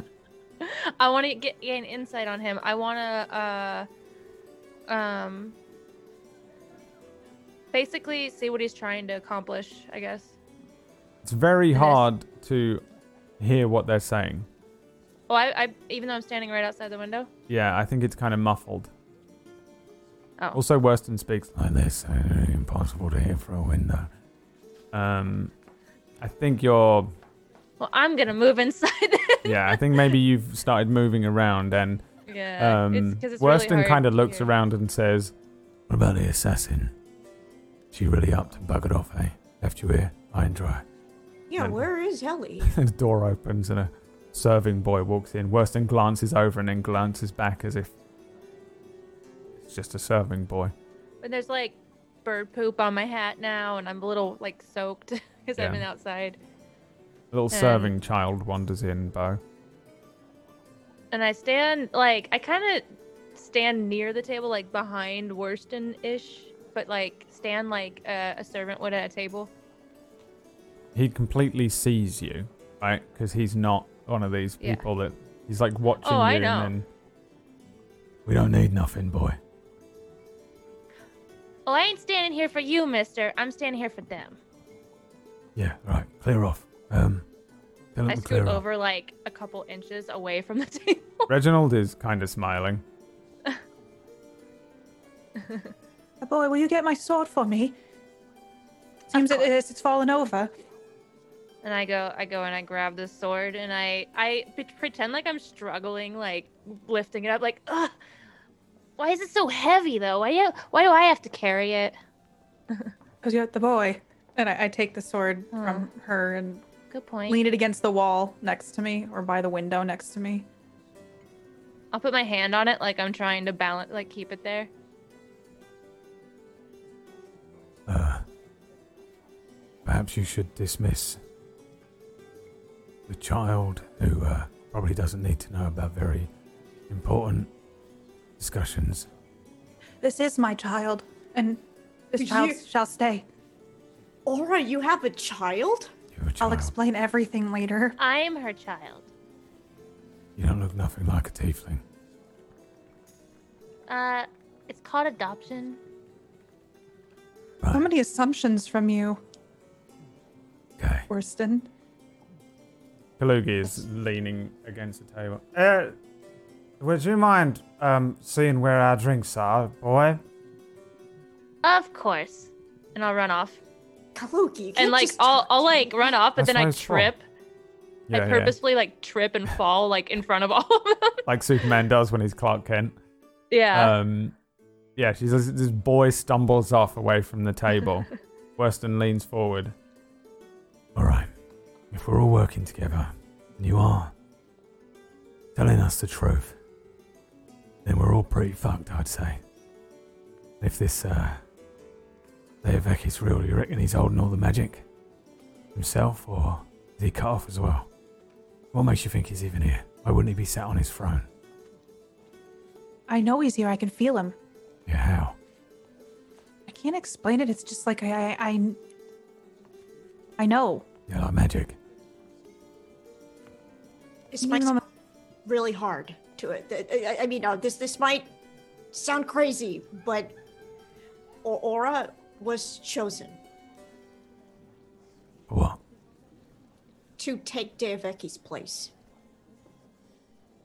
Right. So you're now the god of gods. You're the big bad that's in charge, and you're sat in here She in a ridiculous dress. I, But you're supposed to be what? I turned it down. I turned down the, the position. Why the fuck would you turn down a position like that? Why would you accept one? Uh, I don't know, to knock the bastard off that's in charge. I get like my eyes get wide and I just look at Reginald, Well, well, like well, like this guy. well, from from from. I mean, I sub- it, it, it was really a, a question of power, Weston.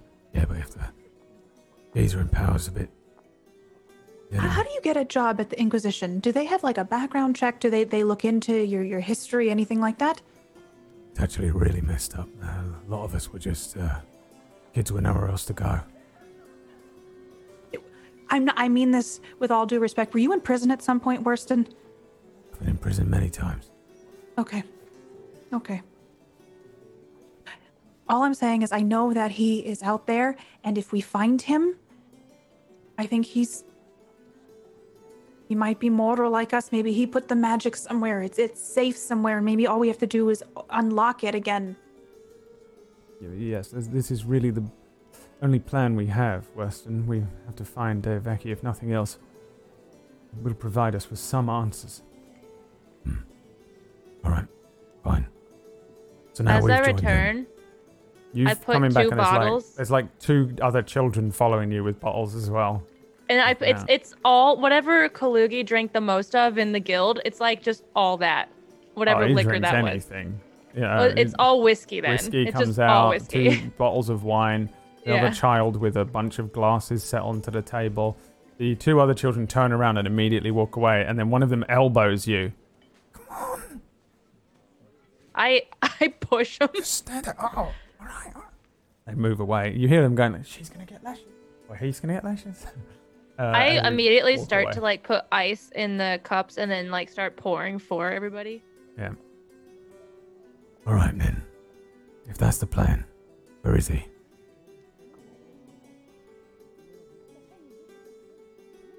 We don't know. You said you could uh, find him, right? Track him. Uh, It's like if I get. I think if I get closer, I will know that we're getting closer. But we just have to work together with your resources and our resources, and and, and I think we can find. I think we can find him. Ain't you said you're gonna find that that person, that uh Graham guy? What I, the I fuck? look at. He stands up. I I tell everything to my child. Yeah, He I knows- serve her. This child knows more than me. serves you?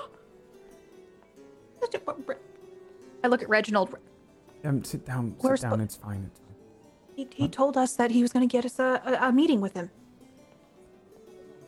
we, we yes, we, we figured that we really only have um, two leads. We have to find uh, Grim. It seems that, uh, well, he's involved somehow, presumably. If not, then he's just crazy, and that's a, it. Um, alternatively, we find Deovaki. Nora's pretty confident that if we can get at least a direction to head, we can find him, and that's presumably the rest of the answers we need.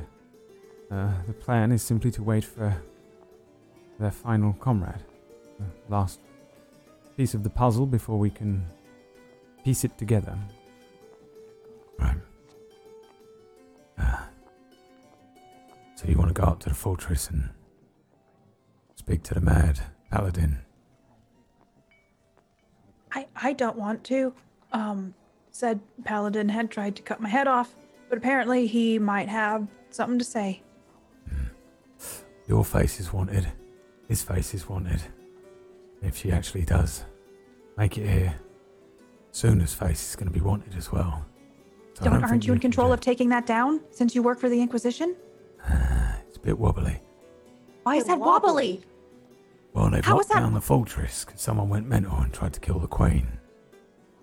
Yeah, we're not really in charge of the local monarchies. We just work with them. It's hard. We have to not rock the boat. Uh, there's still a standard inquisition uh, that holds some sway and power, but without magic, there's no Arcanine. Without Arcanine, there's not really an Arcanine inquisition. So it's a bit Why- hard to leverage them. We can disguise ourselves. You all can say we're new members of the Inquisition. We're new recruits.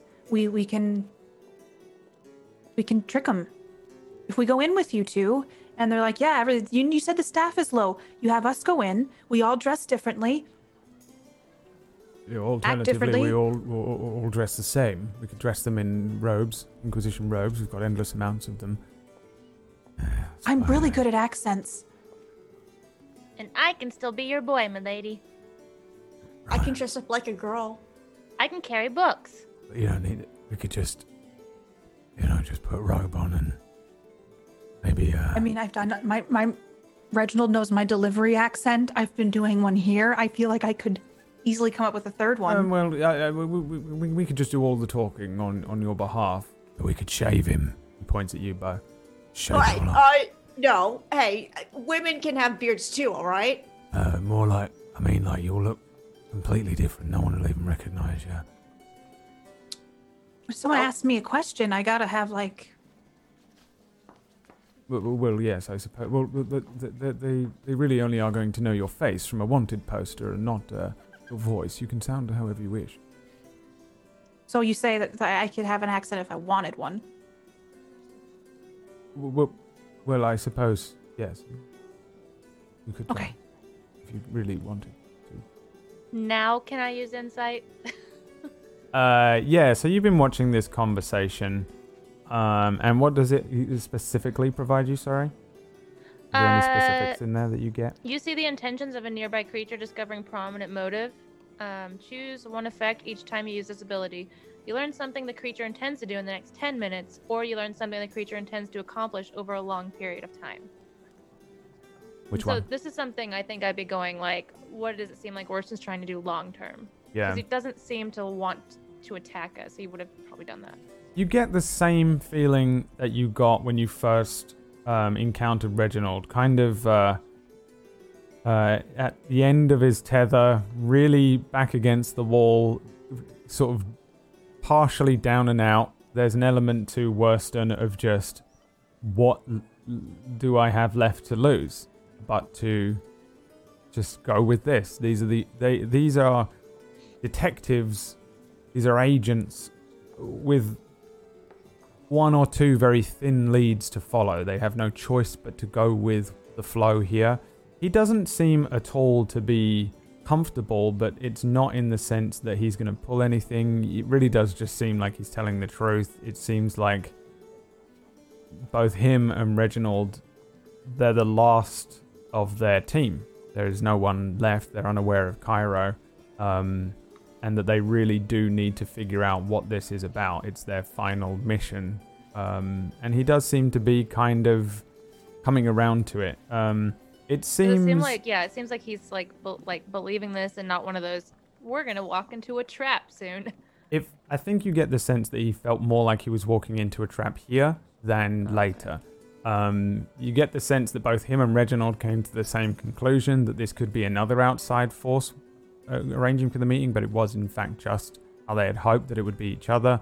It seems that Reginald trusts you and Aura now. You've both discussed with him plenty, more Aura than you, but over the course of your time together, that he seems to just be on your side and believing of it. Whether it it is the truth and fact, I think you get the sense that Reginald still isn't sure whether you were mind wiped or taken and uh, messed with in some way. He, he certainly doesn't get this. You don't get the sense that they feel like you're purposefully mis- misleading them. Um, they don't.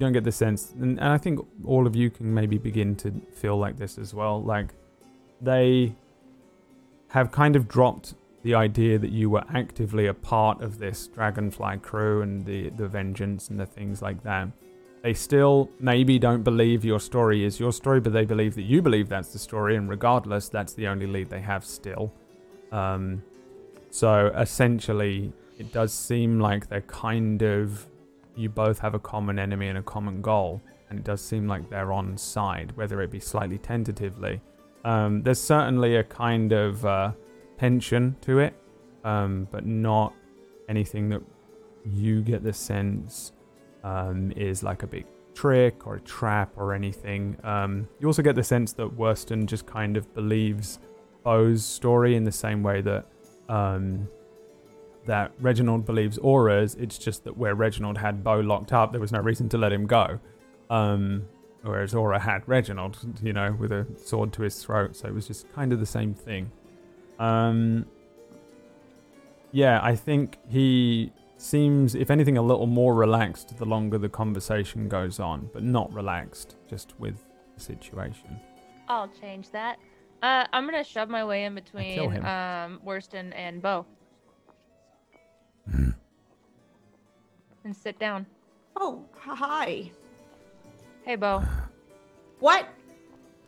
It's me. How did you not know it was me? You know what I look like. What? But uh, your disguise? Yeah, and I smell a little more now. No, not not at all. Yeah. Well, fooled him, didn't it? And I like signal Worston. I mean, I I didn't even know it was you too until uh, you, you surprised me. That was the point. So about this plan. Weston is like watching this exchange, and then he looks over at Reginald. Reginald kind of smiles and shrugs, and then he looks back and says, The assassin. Yeah. Well, We had to work with disguises. yeah. Is this, uh. Is this how you get most of your marks, is it? Not as a little boy, no. Most of them, I just, you know, wait in a shadow for them to walk by and then walk away. He tells me you killed the god of death. Uh, we did it, actually. All of us. What was that like? I gotta be honest, at the time I didn't really feel anything. I mean, being lifeless and all, at least then. Oh, yeah, the curse. Yeah. For stealing. And I look at Bo.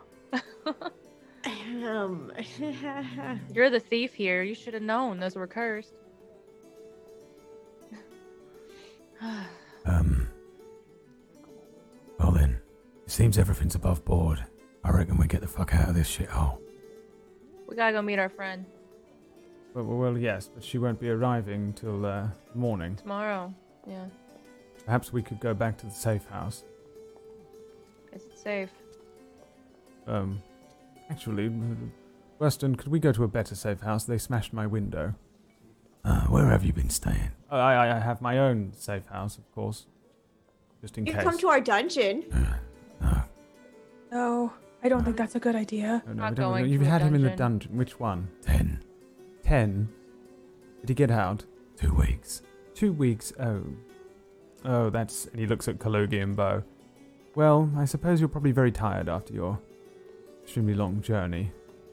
Um. There's got to be another one that we can go to. Uh, yeah, there's the comfortable one. We can go to the comfortable one. Not like anyone else is using it. Um, where's Bob? He's at the comfortable one. Well, maybe I we don't I know one we can stay at. go Let's- to this, the this is comfortable fine. one. No, Well, no, who's going to no. look after Bob? I suppose we do have to look after Bob. Oh, I'm not going. Mm-mm. Does ba- d- d- does Bob like recognize faces very easily? If we tell him not to kill you, he probably won't. Okay, well, like I don't really like going on probablys. Like yes, if well, we- I mean, we really we've been working with Bob for for a very long time, and we're all on probablys. Yeah, but does the Inquisition know where Bob's at? Oh yes, he's, he's quite safe. He's in a comfortable, safe house, being looked after. I'm saying if they know where he's at, then they'll know that we're there if he decides to Well, talk yes, to anyone. w- w- we we he we can't are talk. We are the. He's actually Inquisition. mute. Oh, he's a mute, huh? Yeah, I Yes, well, tried- he is yeah. now. Yes. No, she didn't cut out his tongue. His tongue was cut out. I I know. I think you see like a moment of like. Really? Oh, oh yeah, no, no, no. He he was already mute when I met him. Yes, he had a little trinket that he could. Uh, Oh, I thought you went on a tongue cutting spree for a second. yeah, well, No, um, I Right, tried to have a conversation with him, and then he just kept lighting Molotov cocktails. It was a whole thing. That's what he does. Does he have access to Molotov cocktails at this safe house? He's barely got access to his hands. They're all bandaged up. Okay. Um. All right, where is this uh, safe house? Yeah, follow me. You see the um the fellow come out with the the um stuff, and he walks towards the table. So, what would you like to eat, everyone? Worston stands up and just says, "Fuck off!" And the guy, and Reginald, um, thank. yes, Worston is walking towards the door. Um, Reginald stands up awkwardly. Um, so, well, of course, my tab. You put it all on the tab. Have take a little for yourself. Um, and yes, we'll be leaving now. Unfortunately, we do have business to attend to. Leaving so soon. Yes. Well, um, Just back a little snack before dinner. Thank you. Streledo. Um, of course. Yes. We'll have a wonderful evening, one and all. Um, And Uh. to, oh, to you as well. the uh, fellow kind of watches you all as each. I guess each of you stand up and head towards the door. Yeah, I kind I'll of go make a grab. wave. And I'll go grab like the stuff. You still grab all this stuff. Yeah. uh, yeah, you all head out of this uh, uh, kind of upper class establishment one by one. Um, you see uh, Reginald turns like leaves last and turns and says, um, "Just um, yeah, Father will cover it, cover it, of course. Uh, good night. Good night." uh, a few people kind of looking strange, disgruntled um, uh, looks as you each step out and follow Worston off into the night. Back in the cart on the Great Road. You are uh, each on this cart. Several more hours have passed. Um, the sun is beginning to rise. You see the uh, the dawn light kind of peeking over the edge of the um, plains. In the distance, you see a kind of uh, it would look small to you, but a city begin to materialize. Um, Bellona is on a dip in the land, but the fortress sits on a plateau that you can kind of make out from a distance. It's kind of a two tiered looking thing, not huge or anything like that, but you can make out walls and some general scattered, kind of laid out houses in the very far distance. A circular ish shape from this distance, with a fortress sitting, a castle from this distance, and in the center of it. Quite far away, um, still. And you've been following a river now. The road runs now alongside of a, a pretty wide river. Um, as the sun comes up, the drizzle of the rain continues, hitting the river. Light glancing off the river as well. Who is where and doing what? on the cart at the moment. I'm still in the back. I'm not sleeping anymore, though. I kind of have my hood pulled back a little bit, and I'm just uh, maybe watching the river go by or, or the road, whichever side I'm on. I think at some point the twins will have swapped, um, depending on maybe who's in the front. It's up to you guys. But um, Veraz would have gone back to the back of the cart, also awake, but um, in the back of the cart. Maybe he snoozed for a little bit. With Tia sitting up front with whoever's driving. Um, I, I think I'm driving, probably still. Um, I. Something's been bothering me. I Hmm. can't stop thinking about what just happened.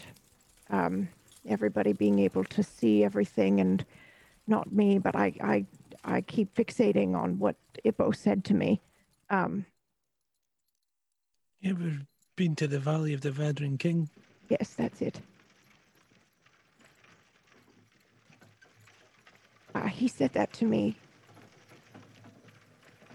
a long time ago. I heard that when Future Aura came.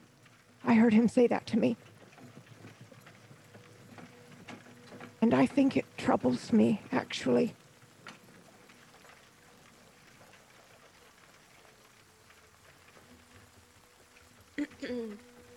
Uh, how's it how's it going up front there? You you awake? Oh yes, I'm I'm I'm, I'm good. You'll you'll holler if you need, you know, a swap out or Oh, oh yes, I, I, I'll holler. I'm I'm okay though. okay. Tell me again, Cairo, what what you saw. You mean the city? Yes. Salona? Okay. Uh, it, it was destroyed. And and I was running in the street. And and I was running from giant hands, black hands. They covered everything. And they were chasing me. And there was ruin everywhere. And and what about the gun? Oh, oh, right. Uh, well, it was pointed at me. But Uh, it was your comrade, right? It was. It was. Well, Cairo, I think that means that you're going to stick with us. Right? That's what that I- means. I'd like to. Would you mind taking the, the reins from me for just 10 minutes or so? Not at all. Not at all. Great. I'll go ahead and climb over and uh, grab him. Um, I'd like to do something.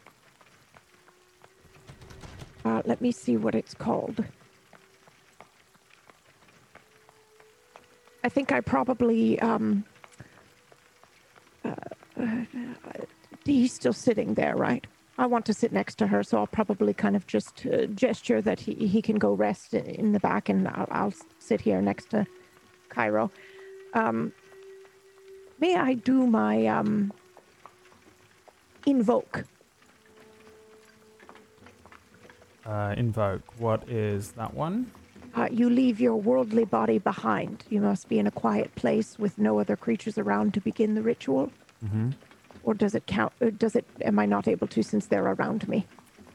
Um, I think you can do it. Everyone's asleep, really. All right. Um, Zyra It's is a a- in. A, in a deep sleep as well. You can see now that she has uh, kind of curled up a little more. She's gone from a sitting position to like a curled up position. Oh, yes. And yeah, you find a little area and everyone's quiet and it's quiet enough and nothing really happening. I think you can do Alright. this. Um, while in this trance, you can only vaguely sense if there is danger around your mortal body. But you may exit the trance at any time. Hmm.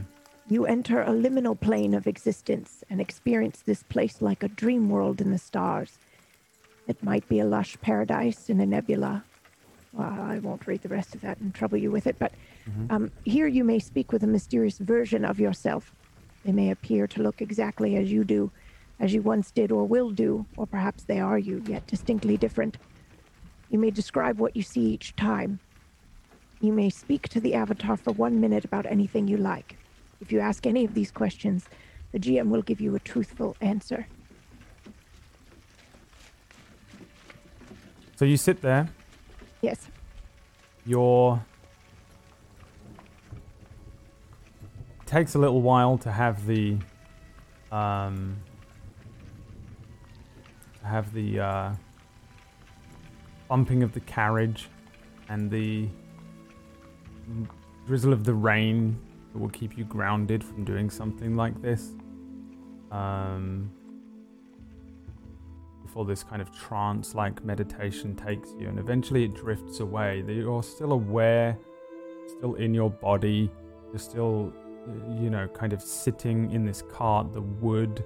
Um, you can sense the rumble of the cart and the bumping along this road. You can hear the clippity clop of the horse.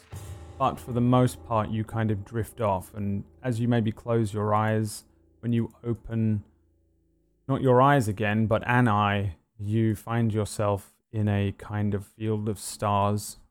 No constellations that you recognize, no understanding of where precisely you might be, but there's just kind of a, a peace um, and transience to the place that you find yourself in. And um,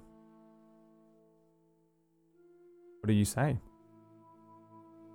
I definitely don't see myself, at least in a physical form.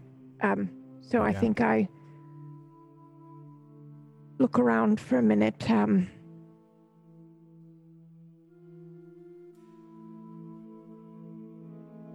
am I on the right path to f- to fixing things, to bringing magic back?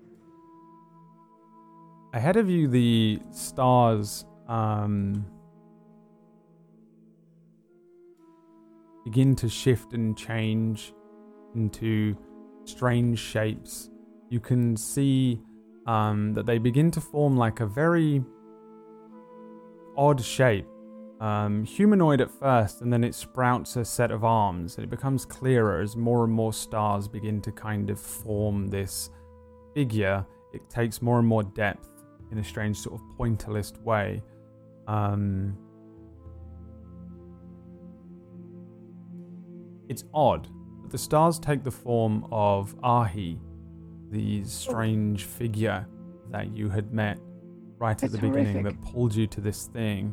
Ahi's face, however, it, it, it isn't made of stars. It is just your face Oh, up there. it's very Um, troubling. The face looks at you and says,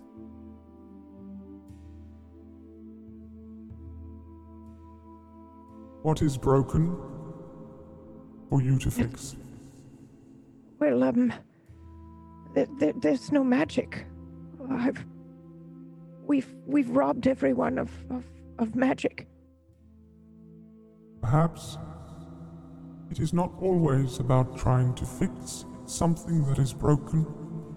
Maybe you must start over and create something better.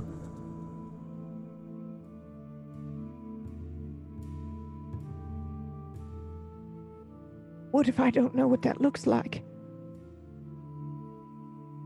Who could know? I don't know.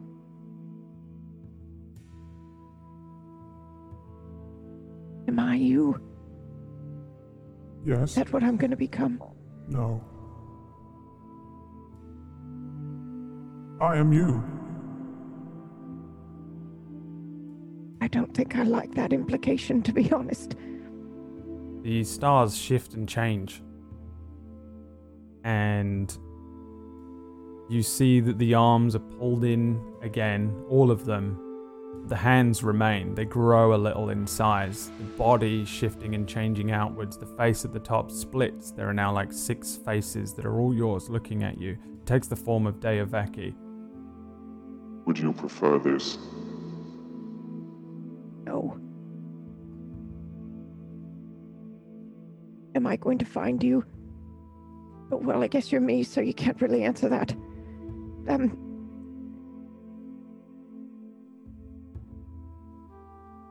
I feel great responsibility, and I'm, I just want to make sure I'm not endangering those I love again. Would you like to find me? Yes. Yes, I would. Have you found yourself? I think I have. Then you will find me.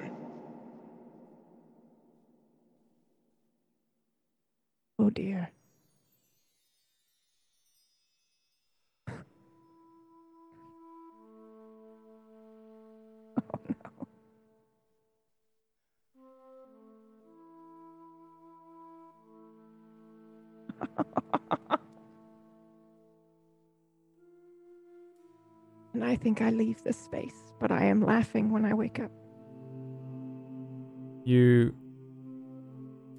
kind of take a little while, I think, as you begin to sort of ground yourself. It takes a moment. It's not really the type of thing that you can just snap out of. It's a deep meditation, it's a trance. Um, very strange feeling as the more present sounds return. Then the feelings, um, the sensation of the rocking of the carriage, and you open your eyes, and in front of you, you see the left hand pauldron of Zyria in front of you, and it has the all seeing eye on it, the same symbol that was on her shield, the symbol of Savras. Sometimes this is in the form of a crystal ball with many eyes in it, sometimes it's a single large eye, sometimes it's an eye in a triangle, very Illuminati style. Um, but she just has a pretty simply engraved all seeing eye in the pauldron that's looking at you as you awaken from this meditation.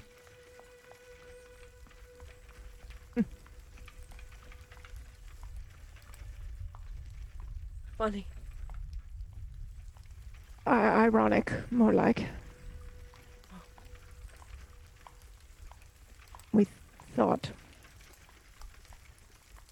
We thought we were, um.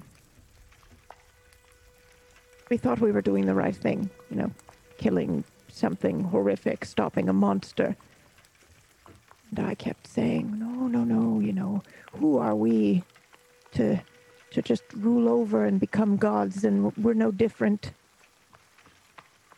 from the thing we're trying to stop then, are we? And we are. At are. least you questioned it. I didn't even do that. Though it was a bit too late. Well, I'm afraid this doesn't bode well for us, for me. What doesn't? I think, I think we're looking for ourselves. I think when we find each other again, we'll either um, become Deaveki or summon Deaveki. I think I think he's within us. Us four. Or we are him or something to that nature. That's, that's a lot to chew on. Yes, well let's hope I'm wrong. right? Yeah. I just pat her leg. I suppose. Let's hope I'm wrong. Well, I, I'll be here. Yes, I I know. And don't worry about that that man with the rifle. Ippo's a good shot too.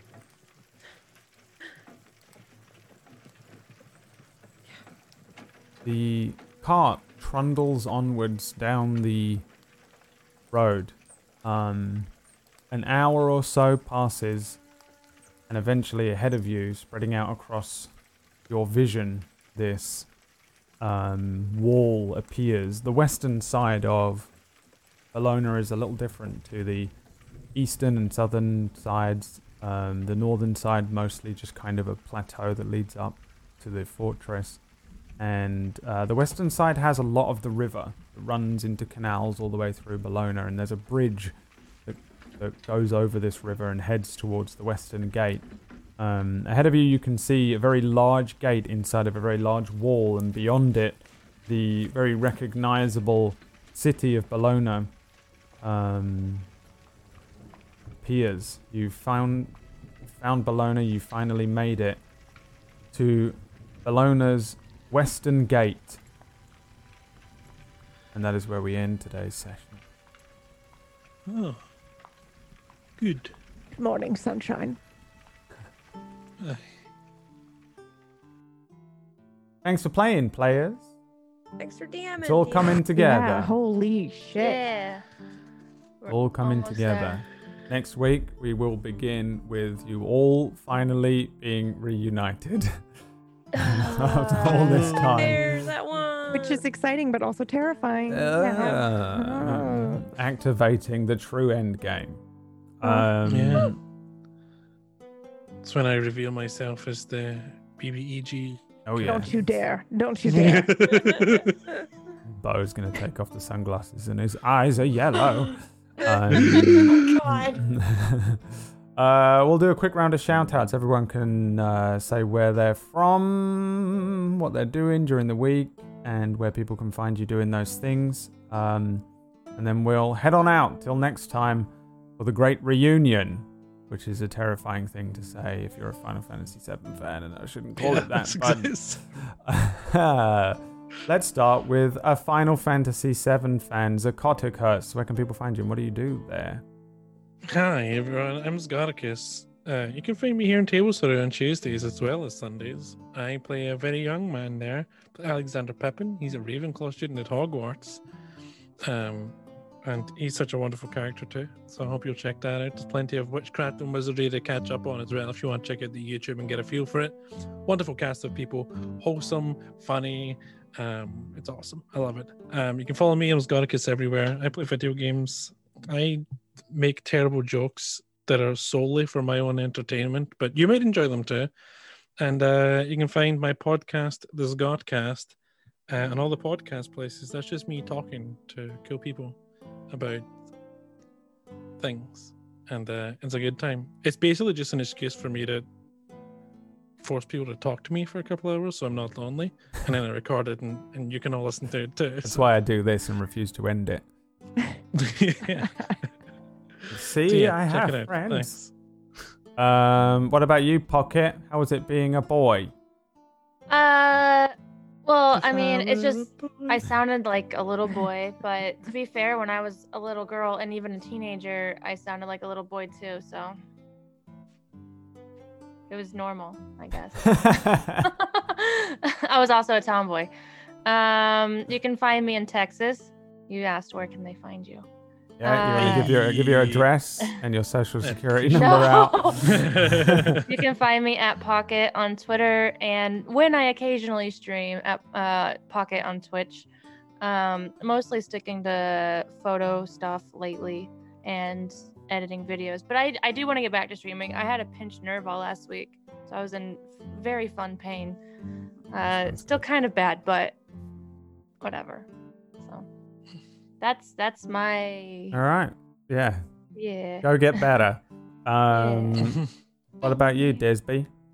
Oh, hi, I'm just BRX. I played Bobobo for you today. Amazing episode today, everybody. Holy cow, Brad. I don't know how you keep up with all these characters. What? Bring me. Insane. It's insane. Uh, anyway, you can find me here at uh, DisBRX on Twitch and Twitter. Uh, I, I've been playing a variety of games. Uh, I last checked out the new map on Phasmophobia, the prison map. That's been uh, pretty cool. There's a new map. yeah, there's a new Mhm. map. Uh huh. Should totally It's check it out. Prison. What? Yeah, it's a I didn't even know. How long has there been a new map for? Just, Just a couple of days, Yesterday, yeah. Oh, yeah, okay. yeah. Yesterday. Uh-huh. All right. Yeah, yeah. Thanks All for the There you go. guys. Go to prison. Go Dis- to prison. Go to prison with Disby Alex. Uh, what about Tuesday? Tuesday's been in prison for most of her life. Yeah, we weren't gonna bring that up though. All I right. don't know if you just Too late. forgot about Click on that. Take that Okay. out. He's streaming Anyway, live from um, Saint Anger right now. I'm Tuesday Gray. I'm not in prison. Uh, you can find me at Tuesday Gray on Twitch and Twitter. Um, for now, just here on Sundays, but streaming someday. And I would like to shout out my favorite moment from today, which was Tilly deciding that her name was Tilly and then proceeding to act as Tilly because it was amazing. I know. I, it was amazing. I want a, a spin off, which is just Yeah. Aura going around the country pretending to be a Be noble. a noble. Yeah. Um, Anytime. Um, I will do it. All right. it's amazing. but thank you. I refuse to be the boy the whole time. Let me be killing ya. like the the husband sometimes. yeah. Okay. I gave you some of the meat and cheese. That's I know. and you should be didn't slap happy. me like Be one of the kids. you're You given. weren't the whipping boy. That you got was- the table scraps and no abuse. Be grateful. Yeah. Yeah. the uh the the fun subversion that I've been I've been I don't know if you noticed, but I've been subverting loads of stuff. I've been trying to do one subversion an episode every time. Like last week was that you were panicked about walking through the gates and it was going to be a whole thing, and then you just walked through and it was fine. Um, which uh, yeah, so this one I was like, I thought it'd be really funny if it was like built up to be this thing where you kind of have to be in disguise and you got to play the part right, but you go into this place where all these bastards don't give a shit anyway. You're Yeah, just being an like, eccentric whatever. crazy person like they are, kind of, and you fit in more being kind of wrong in your perfect. uh, Care yeah. less. Thank you Uh, for letting me fool Worston though. That yeah, was yeah, yeah, that was funny as well. Like you're just standing there. Yeah. um, and Bo. Like I was, I considered having them both roll, but then I was like, it would just be funny if like you just, however long you want to do it for, you're just doing this thing, yeah. uh, which was fun.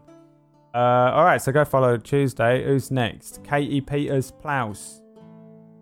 Hello, I'm Katie Peters Plaus. Uh, you can find me at Katie Peters Plays on Twitch, uh, Play Katie Play on Twitter.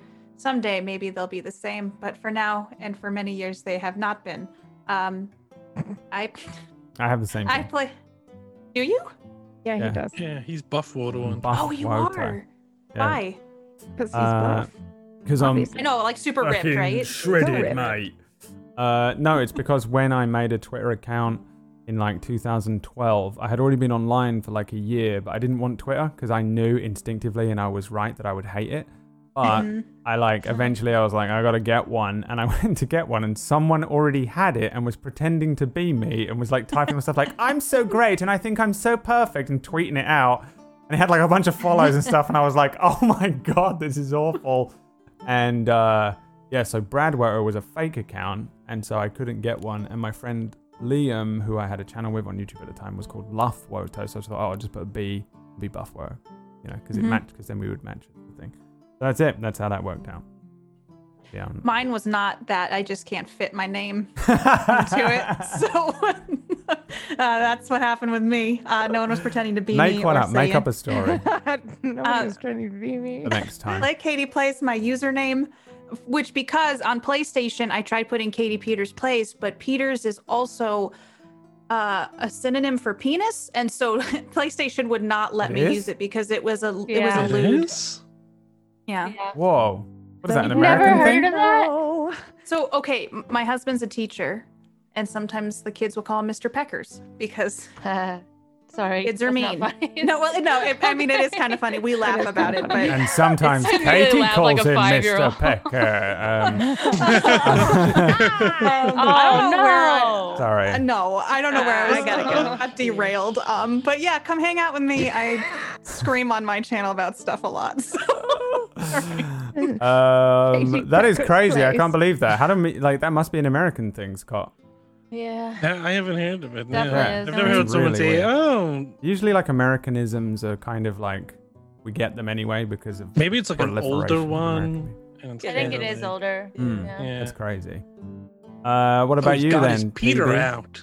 He's got his Peter out. My That's God. exactly how you'd thing. say That's it. the Really? Oh my. That's how Yeah. you'd say it. Now, gonna would you look this- at that? This is new to me. I didn't know this either. He's got a Peter's- micro Peter. Penis Oh, uh, origin. It's a- it's Uh, this is pronounced- bad. Micropeter. Macropeter. Oh, Peter, I see what you did there, Zagaticus. I see what you did there. Speaking of seeing what you did there, holy shit, am I allowed to talk about this? Can I say this? What? How fucking cool this is? What? I has no idea what you're talking about. he has no He idea. actually said a line to me that was said to me a year ago. on the show that Brad said that Toby said, and and then you said it just now, and I'm freaking out about it. Yeah, It was so good, I'm very happy so good. that you That's it. that. That's all I fucking got. And that's why you get the best role players here on Table Story. Roll up, roll up, get your best role play here on Table Story. You really do. Um, very fun. Yes. Uh, I've been sitting on the Valley of the Vadran King for a while. Um, and uh, there it I've is. been waiting for the Valley of the Veteran King for. I know. Um, all right, there we are. That's everyone. Make sure you go and follow them. Except for Um, you, Bradley. Can you please shout yourself out this time? My name is Brad, and I have a Twitch channel as well. I've been playing KOTOR 2 because that won the vote that I did last, which was amazing for me because I'm really on a Star Wars kick at the moment and I'm a tier 2 Star Wars fan. We came up with a tier list for Star Wars fans. There's like a tier 1 fan where you kind of just watch the movies. There's tier 2 when you've watched like Clone Wars and Rebels but you haven't read loads of the books. And then there's tier 3 when you've like read all the Legends books and everything like that. I'm not Well, quite that, that that would far. no. See, that would be your god tier. You need tier one to be. They've read some of the books. Yeah, because I'm I'm I'm in that category. I yeah, well, read if you've read some of the books, you're like tier I two, though, say I'm- right? Tier two no, is like that's I've more read than some someone of who just plays a couple games and watches Clone Wars. Maybe. I've watched the movies and played a such a Lego Star Wars game. They want fan thing to do. Like, okay, here's how I've always found when I interact with someone. I'm like, "Have you seen Star Wars?" And they've either watched like the movies, and they're like, "Yeah, I liked that one movie," or they go, "I've read everything, and my knowledge is more than yours," and you're like, "I'm so intimidated," and they just they school you on it. I can I'm I can always in name the middle so many somewhere. different races in the Star Wars universe that no one's ever heard of. Yeah, so you're And they god did- tier. Yeah, you're just You're got to. okay. You're just you're the one that I was just saying. God tier. Um, uh, but yeah, I've been I'm in on a Star Wars kick. So uh, a couple of weeks ago, the vote that I do on my channel, Kotor won, and then uh, I never would have expected that my channel would have enjoyed it as much as they did. But they voted for the second Kotor, which is what I just started playing. So I haven't even got a lightsaber yet. If you want to watch that, I stream every day, much to PB's chagrin. She has been I keep trying to tell him that it's okay if he takes a day off. and, And then he screams um, at me for an hour. I'll never so. do it. And you're really good at role playing with yourself. It is Okay. That makes me laugh so, so much. tiring. Like half the reason I don't do the, the shout out is because I'm like, I need to lay down now. I'm done. Um, and then after that, I'm playing Bully. I've never played that before. That's what I'm Yay, that's fun. Yeah. Um, and that's on my Twitch It's gonna channel. be a trip, Um, which is not Buff Wodo. That's his Twitter. yeah, it's not Buffalo.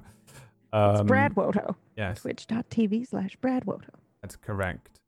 Uh, make sure you follow this channel though, and go to the Discord and um, talk with all the other people and watch all the other shows. We have shows most nights. They're dropping like flies at the moment because it's just the way that it goes. Um, but uh, shows coming up all over the Oh. place.